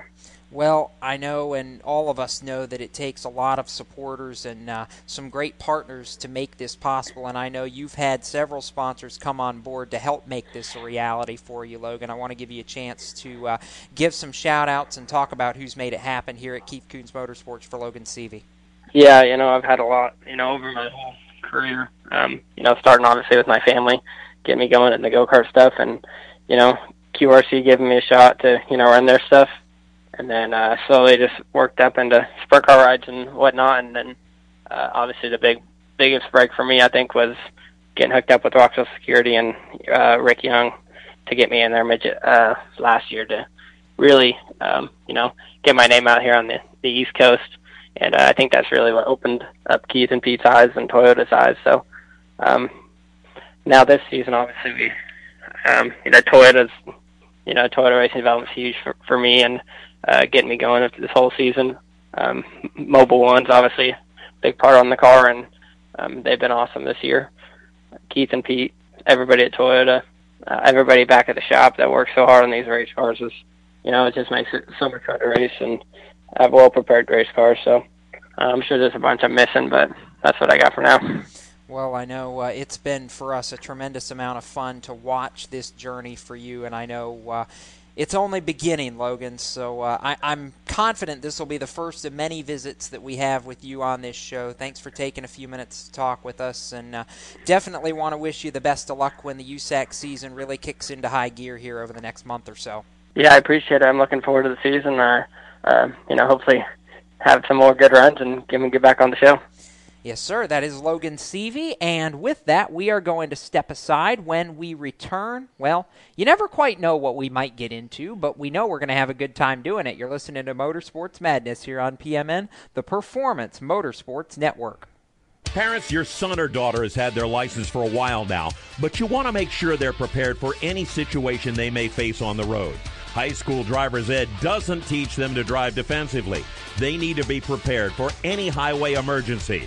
For less than a month's insurance and a whole lot less, BSR instructors at Summit Point Motorsports Park in nearby Summit Point, West Virginia, will teach your son or daughter how to respond instantly and positively to unexpected situations on the road. BSR's specialized accident avoidance training teaches swerve to avoid maneuvers at highway speeds, ocular driving, which focuses driving attention on ways to avoid accidents, vehicle dynamics and feedback, skid control, and skid recovery, threshold braking on straights and progressive braking on curves, and off road recovery techniques. This is stuff driver's ed simply doesn't teach. So call BSR today, 304 725 8444. Give your kid the skill set needed to drive safely and responsibly on the highway. That's 304 725 8444. You hear that? That's the sound of America's only sports car. That's right, it's a Corvette. But not just any Corvette. It's your Corvette. It's that who cares if there's traffic part of your day. And this can be you when you come to Cooper Corvettes. With 60 years of Corvettes to choose from, there's always a Corvette in your budget. And they'll service any Corvette you bring in. Cooper Corvettes on Route 1 just north of Quantico and Triangle. Call, click, or visit coopercorvettes.com. HMS Motorsport is the leader in motorsport safety. HMS serves the majority of Monster Energy NASCAR Cup, Xfinity, Camping World Truck, IndyCar, and IMSA WeatherTech teams, as well as countless SCCA and club level racers and driving enthusiasts throughout North America. Featuring world renowned brands like Schuberth helmets, Schroth belts, Adidas suits and shoes, Lifeline fire systems, and even Racecom radio kits, HMS has the right product for your type of racing and your budget. Their representatives are experts on only one thing making your track driving as safe as possible. With locations in Mooresville, North Carolina, and Danvers, Massachusetts, the HMS staff is always ready to take the time to help you find the right product for your safety needs. Don't settle for second when it comes to motorsport safety. Stop in to HMS Motorsport. Visit them on their website at hmsmotorsport.com or send them a message on Facebook and tell them the folks from PMN Radio sent you. Hi, this is John Ondrasik of Five for Fighting, here for RAD, the entertainment industry's voice for road safety. You know, style is a personal thing, and your lifestyle is your business. But if you take it on the road, it becomes everybody's business. So please, plan ahead, designate before you celebrate. Friends, don't let friends drive drunk. A public service announcement brought to you by RAD, the National Association of Broadcasters, and the Ad Council.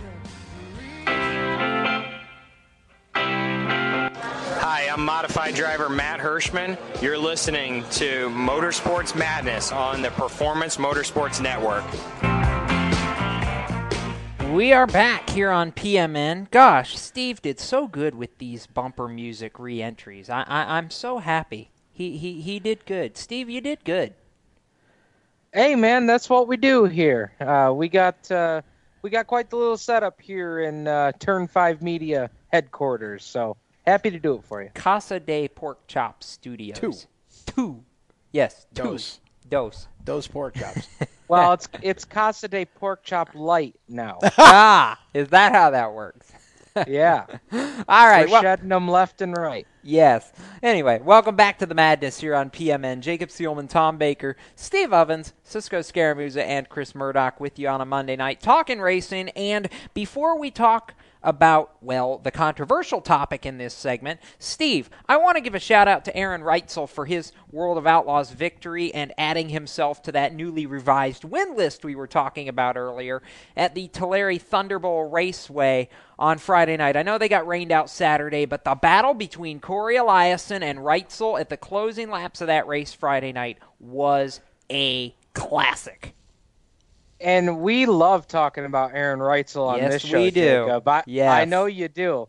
Uh, so to see that come across this weekend, um, I did not get a chance to tune in on Dirt Vision this weekend to see Reutzel do that. But when that PR came across the wire this weekend, man, I was I the first thing I thought was, man, Jacob Seelman's going to be pretty pleased on Monday night yes. to be talking about that because that is big and and we we come to expect that from Aaron on on these West Coast races. He spent a lot of time racing out there, and so uh, I was thrilled to see him get that win. And yes, that's right. He is now in the stat books with an official win. Yes, he is. He would have been anyways based under the old rules, but he's definitely in now. We transition to IndyCar, and well, everybody's a little bit fired up because, well, that's an understatement. it is. Robert Wickens, the young Canadian rookie who happens to be James Hinchcliffe's best friend, that was hired by Schmidt Peterson Motorsports during the offseason and who I self admittedly said would probably not do very much in his first season in IndyCar, despite coming over from DTM racing in, uh, well, across the pond. Robert Wickens goes out, beats Will Power, the king of St. Petersburg, for the pole, and then backs it up by leading 69 of 110 laps in a race that he should have won. And yet, Cisco Scaramuza, he didn't. Why? This is where I'm pissed off. Alex Rossi, I'm just going to say it, he cleaned him out. Are you silly? He's still gonna send it. Oh gosh. Chris, the only one getting that meme reference, but yeah, Rossi. I, I explained to Tom earlier in the chat. If we were in the car that we had last year, Rossi makes that pass, turn turn one hero wins the race with two laps to go.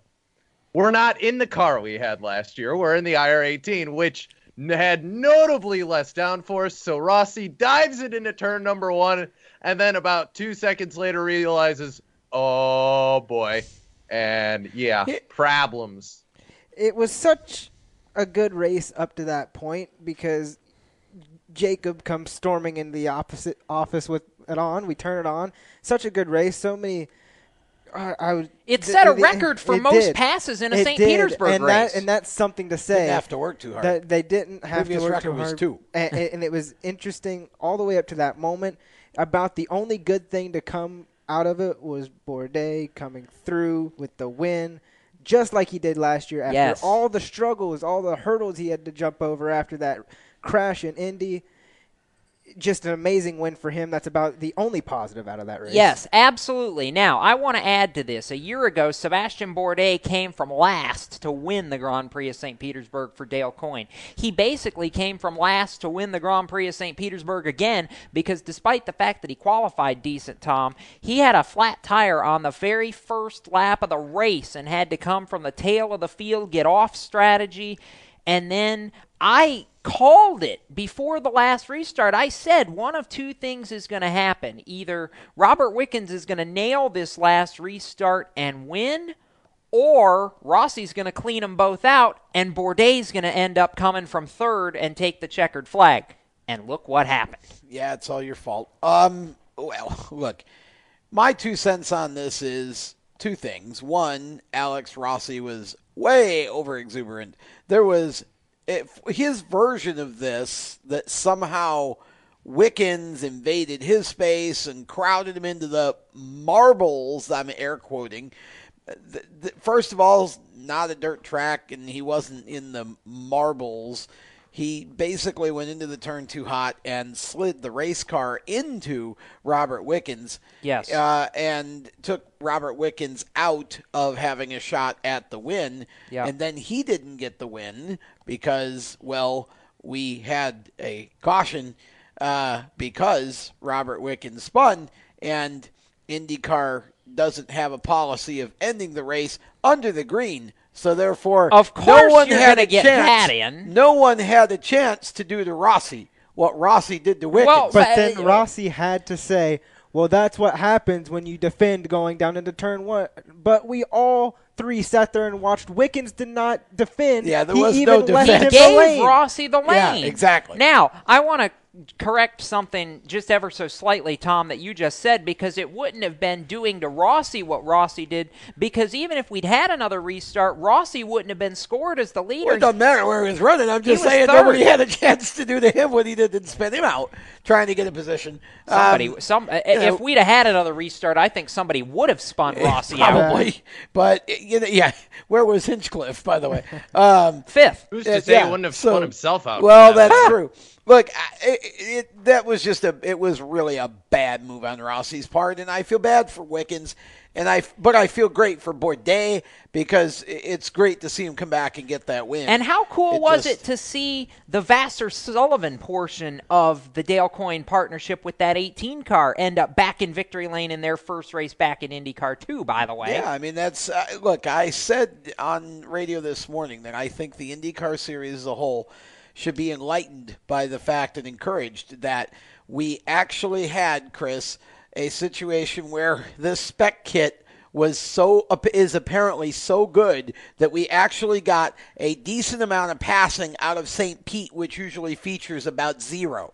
You're exactly right, Tom. And I want to go back to something you alluded to earlier. Yes, we are all heartbroken for Wickens because he drove such an amazing and dominant race at saint Mhm. Pete. But I am so excited to see what this kid does for the rest of the season because he showed great poise, great determination. He's going to do a lot of good things in this series. He will win a race this year. Yes. I would never have said that before watching him race Sunday. Robert Rick Wickens will win a race at some point this year. Cisco, I want to add to this. By the way, if you are looking for Team Penske, the best car was the defending champion in seventh. This is a team that's won eight Grands Prix of St. Petersburg. Seventh. Uh, yeah, that's because power got cleaned out uh, in the first lap there, bud. Y- Well, I don't care how it happened. I'm just saying that uh, Yeah, Will, this- Pow- but- Will Power rebounded for a top ten, but let's just be honest here. Four Penske cars? No, three. Three. Yeah, That's right. Three. Trace. this year. Yeah. No, yeah. because hey, because if you're looking for Elio, he was in the ABC That's booth right. for a while and did an awesome job. Oh, might I bet add. he did. Yes, he did. And my favorite thing to come out of this weekend that I've seen doesn't even necessarily have to do with the race itself, but if you want to go back and watch the highlights of the race, you can do that. IndyCar has posted another under 30 minute video just like what the NFL's doing that you can go out and watch. You don't need cable, you don't need to turn on ESPN. You can literally just go to IndyCar's YouTube or their Facebook page and watch the abbreviated portion of the race full with all the coverage from the booth, everything like that. Thank you IndyCar. That is awesome. NASCAR, take notes. Well, hang on a minute. No, I don't want you to slam NASCAR before we go to break because NASCAR, the, over the last year, has started not only streaming their races via the YouTube Live portion, but they've also archived all the race broadcasts on the NASCAR YouTube channel too, Cisco. So they have taken notes. Yes, they have taken notes, but I kind of want to see the same thing where, thir- you know, less than 30 minutes of, you know, show me what happened during the race because it's great for somebody who can't sit down and Right. watch a three hour race. Right, This that's is fair. Perfect. That's fair. I see your point there. We're going to step aside before Bill throws something at me from across the room. And when we come back, we're going to have a few lightning round questions. You're listening to PMN, the Performance Motorsports Network. How to be a great dad in 15 seconds. Bike ride, go fish, walk in the park, phone call, milkshake, play catch, picnic, fly a kite, tell jokes, laugh, talk, read a story, tell a story, bumper car, swing set, bowling, pillow fight, cut loose, stay tight. Whew. Because the smallest moments can have the biggest impact on a child's life. Take time to be a dad today. Call 877-4DAD-411 or visit fatherhood.gov. Brought to you by the U.S. Department of Health and Human Services and the Ad Council. Automotive technicians and auto service trainees, how would you like to work at the beach and perform for one of the best car care centers in the nation? Lewes Meineke is now looking for skilled automotive technicians to join their award winning team.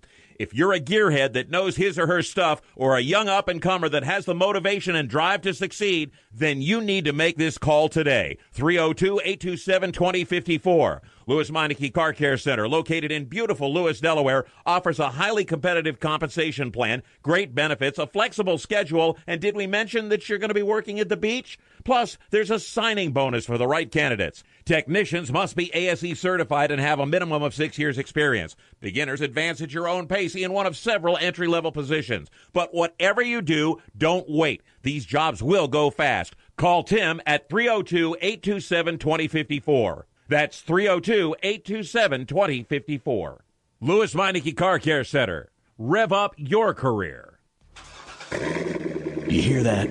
That's the sound of America's only sports car. That's right, it's a Corvette. But not just any Corvette. It's your Corvette. It's that who cares if there's traffic part of your day. And this can be you when you come to Cooper Corvettes. With 60 years of Corvettes to choose from, there's always a Corvette in your budget. And they'll service any Corvette you bring in. Cooper Corvettes on Route 1 just north of Quantico and Triangle. Call, click, or visit coopercorvettes.com. How to deal with someone who says that's so gay. Outsmart them. This party is like so gay. Totally. Excuse me, but did you ladies know the word gay used to mean happy or excited? Then it became a word used to describe gay people. Then somehow it came to mean dumb or stupid, which is how you just used it, which is not very nice. Ew, that guy is on the football team and super smart, and he totally hates us now. Totally. When you say that's so gay, do you realize what you say? Knock it off. Learn more at thinkbeforeyouspeak.com. Hi, I'm Cole Custer, and you're listening to the Performance Motorsports Network, the voice of motorsports. It's time for the lightning round here on Motorsports Madness, and for the rest of these guys, that could be very fun or very scary. Welcome back to PMN, the Performance Motorsports Network. Jacob Seelman, Tom Baker, Chris Murdoch, Steve Ovens, Cisco Scaramuza with you talking racing, and I'm chuckling because Cisco's Well, being you- funny. yeah, no, you I, I, I'm, I'm not even going to get Some into things in our yeah. in our inter-show chat are just for us. Yeah, yeah, that's going to be one of those that gets left unsaid. Yeah. Cisco, stop making me laugh. Keep That's, that's like a career job, dude. I can't Yeah. do that. Fair enough. All right, lightning round. So I, I'm going to go around the table, and for once, I'm not going to participate in my own lightning round, despite the fact that I want to. So we're going to start with this, and I, we're going to go in this order: Chris, Cisco, Steve, Tom. And the only reason I'm letting Tom go last is because usually his brain needs about two minutes to figure out what he wants to say. So I'm giving you the maximum opportunity here. Yeah. Fair? Thanks. You're welcome. All right. Question number one. The only way to, to actually beat Kevin Harvick at Auto Club Speedway this weekend is blank. Uh, be a Toyota. I say Toyotas do really well at Auto Club. Really? Yeah. Okay. They've struggled quite a bit in, in the early going. Uh, but I, I say, I mean, Kyle Busch has been predominantly good at Auto Club, so I can see Fair. Toyota doing something good. Denny Hamlin, too, I guess, in recent years. Cisco. Cut the oil line a la Need for Speed Most Wanted 2005. See, now that's funny. See, that I, I, I wanted something funny. Steve. I'm gonna steal this from Bill. Tonya Harding him. and half our audience going, "Who is Tonya Harding?" Yeah, never mind. Yeah, never mind. Okay, you've had your two minutes, Tom. Why? Oh. You should exactly. That's what we needed. That sound clip real quick. Anyway, uh, the question again, please, sir. Wow. No, no, I know what it was. I want you to read. I just want you to say it again. The only way to actually beat Kevin Harvick at Auto Club Speedway this weekend is blank. To lock him in the porta potty. Thank you. That's what you do. You lock him in the porta john. Thank you. If If, you if- I, it- if I had my Gene Rayburn microphone, I, I, I would be very happy and saluting you, sir. That that's that the that is microphone. the It's answer. like six foot long. That mic. Yes. That It- is the you gotta, answer. You got to lock him in the porta potty. It's the only way. If you if you go lock him in a broom, a broom, clo- broom closet, you go lock him in a broom closet. If you allow him to get in that car and go out and take the green, you're not beating him. Kevin Harvick's going to win his fourth race in a row at California this weekend. I'm just calling it right here and right now. Thank you, because I 110% agree with you. Next question. Best surprise in the Xfinity series so far this season is I can't. I, I oh, best surprise in the Xfinity series. Uh, Tyler Reddick. Nobody thought Tyler Reddick would do this good in the opening stages. This of the- quick? This Except for quick. Jacob. Except hey, Jacob. I said it. I, I I'm going to take credit. Nobody I said el- it. I, nobody else thought he would do this good this quick in that nine car, and he's really proven that he can he can run with the best of them. Okay, Cisco. Um, that Kyle Busch hasn't won a race yet. Oh, that you're you're defining that as good news? Yes, I'm with you. I'm totally with you, Steve. I'm going to go with Elliott Sadler. Wow. And I and I say that because I think Homestead last year could have potentially derailed him a bit. Uh, he was, and and I still think he carries a lot of anger from Homestead, but he's kind of put that aside and put together some great finishes to start off the year. Well, we can see where anger gets you with Kevin Harvick because he was pretty angry and he's won three in a row. So Yeah. Now, I, hey, I will add, Elliott has a lot of reason to be in a good mood lately because his his uh, Carolina Tar Heel basketball team Yeah. went on a really good run in the ACC tournament. Just Beat saying, Duke. they beat. Yes, they did beat Duke. That's all that matters. If Ex- you're a Carolina Biggie. fan is that they Sorry. beat Duke. exactly. All right, Tom. Uh, best surprise in the biggest surprise in the Xfinity series. I, you know what? I'm going to go with a tie between both Brandon Jones and Matt Tifft. Sweet. Only because I think it's surprising that each of them have adapted to their new surroundings so quickly. But I, I, I think both of them are going to be very pleasant surprises as the year goes on. I would agree. I do have an answer for this, but I'm going to wait till the last minute of the show before I give that shout out. All right.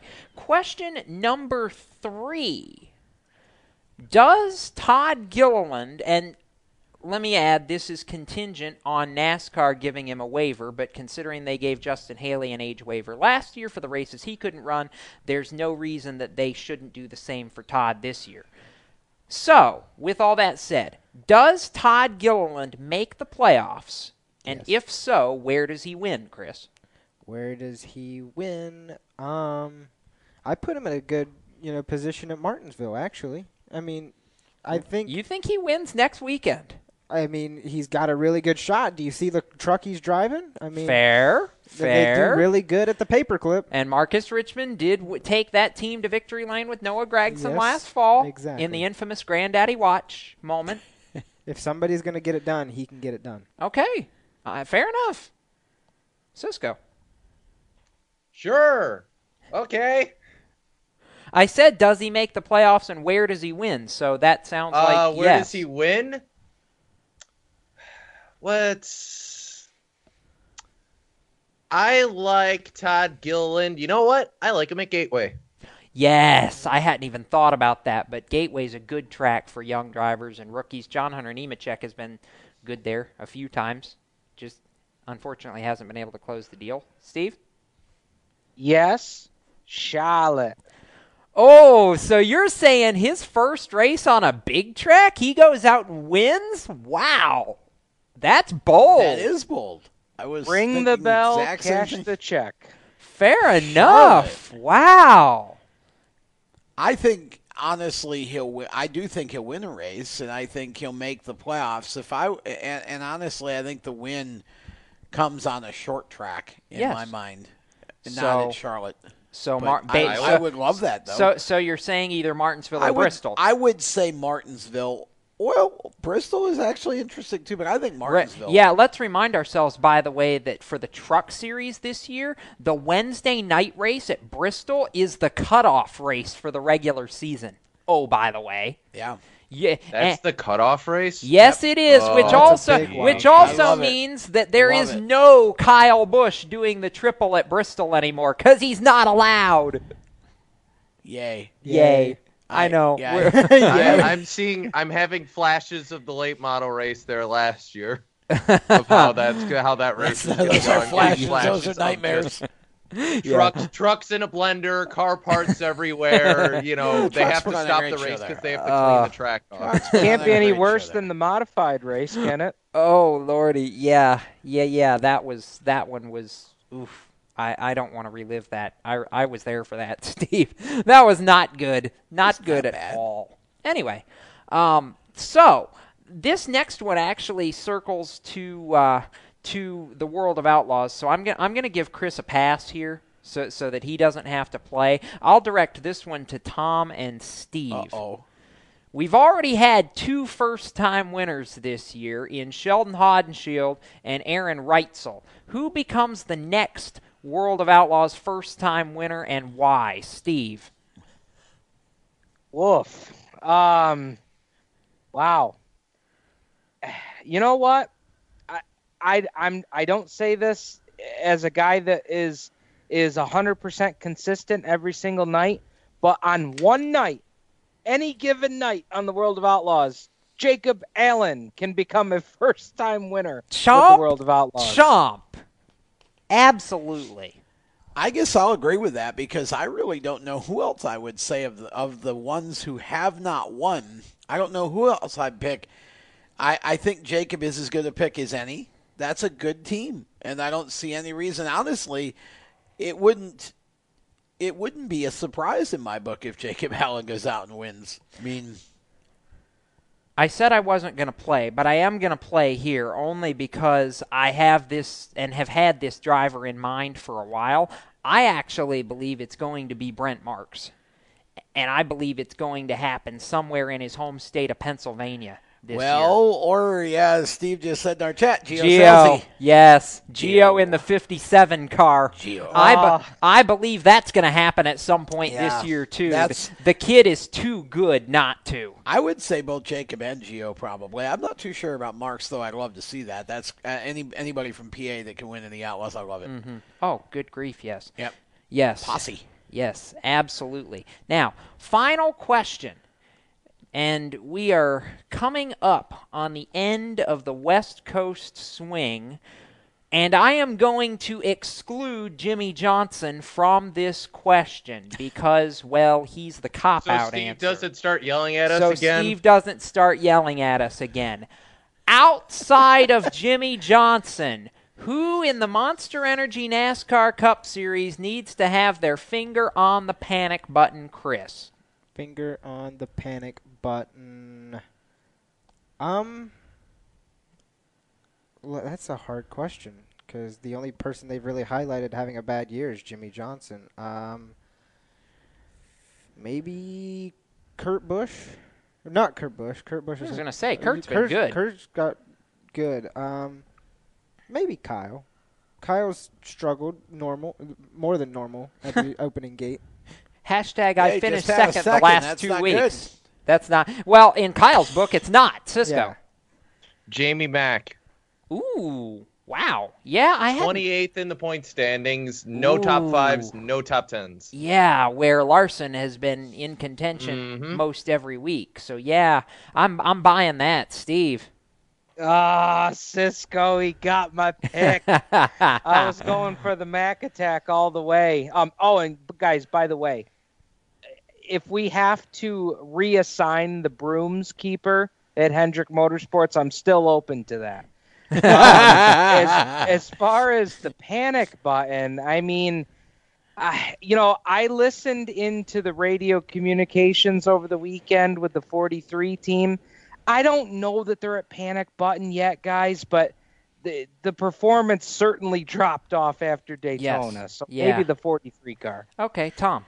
Well, that was going to be my first of two answers, and then I was going to equate the 43 team with the entire of the two Roush Fenway cars. They've been flatter than pancakes so far. Yes, they have They been. didn't even look over well, with the exception of Stenhouse clearing everybody out that he passed. they didn't look overly good at Daytona. That That was Roush shocking. Fenway needs to be panicking right now about as much as Hendrick Motorsports, and I'll throw in the 43 team because they do need to pick it up a little bit. That is fair. By the way, my shout out for this show goes to Spencer Gallagher in the NASCAR Xfinity Series, who is still in the top six in points for that team, four races in. That to me is awesome. So, and, and Spencer's just entertaining. I love Yes, to see is. that for them. Yes, so, uh, with that, we're going to close the book on this edition of Motorsports Madness. As always, thanks to Mike Garrity, Megan Colbin, our social media partners at Three Wide Life, as well as Bob Steele, Susan Mason, Bill Holt from the Carolina School of Broadcasting Behind the Glass, and all the folks at PMN that make this show possible.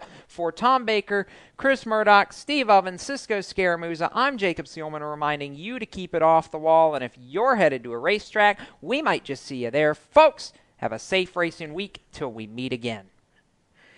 You've been listening to Motorsports Madness with the Race Chaser Online crew. Stay tuned to Performance Motorsports Network for more race talk. For the latest motorsports news, visit racechaseronline.com. Motorsports Madness is a copyrighted production of the Performance Motorsports Network, www.performancemotorsportsnetwork.com. A member of the Scorpion Radio Group Incorporated, and may not be rebroadcast, replicated, or saved in any media without the explicit written permission of PMN. Check out our Facebook page or our section in the PMN website. The opinions expressed on this program are those of the host, co hosts, and guests, and do not necessarily reflect those of the management and ownership of either the Performance Motorsports Network or Scorpion Radio Group Incorporated, the advertisers, or the marketing partners. Be listening again next week when the madness returns on Monday night at 7 Eastern. Until then, keep it off the wall and keep the shiny side up.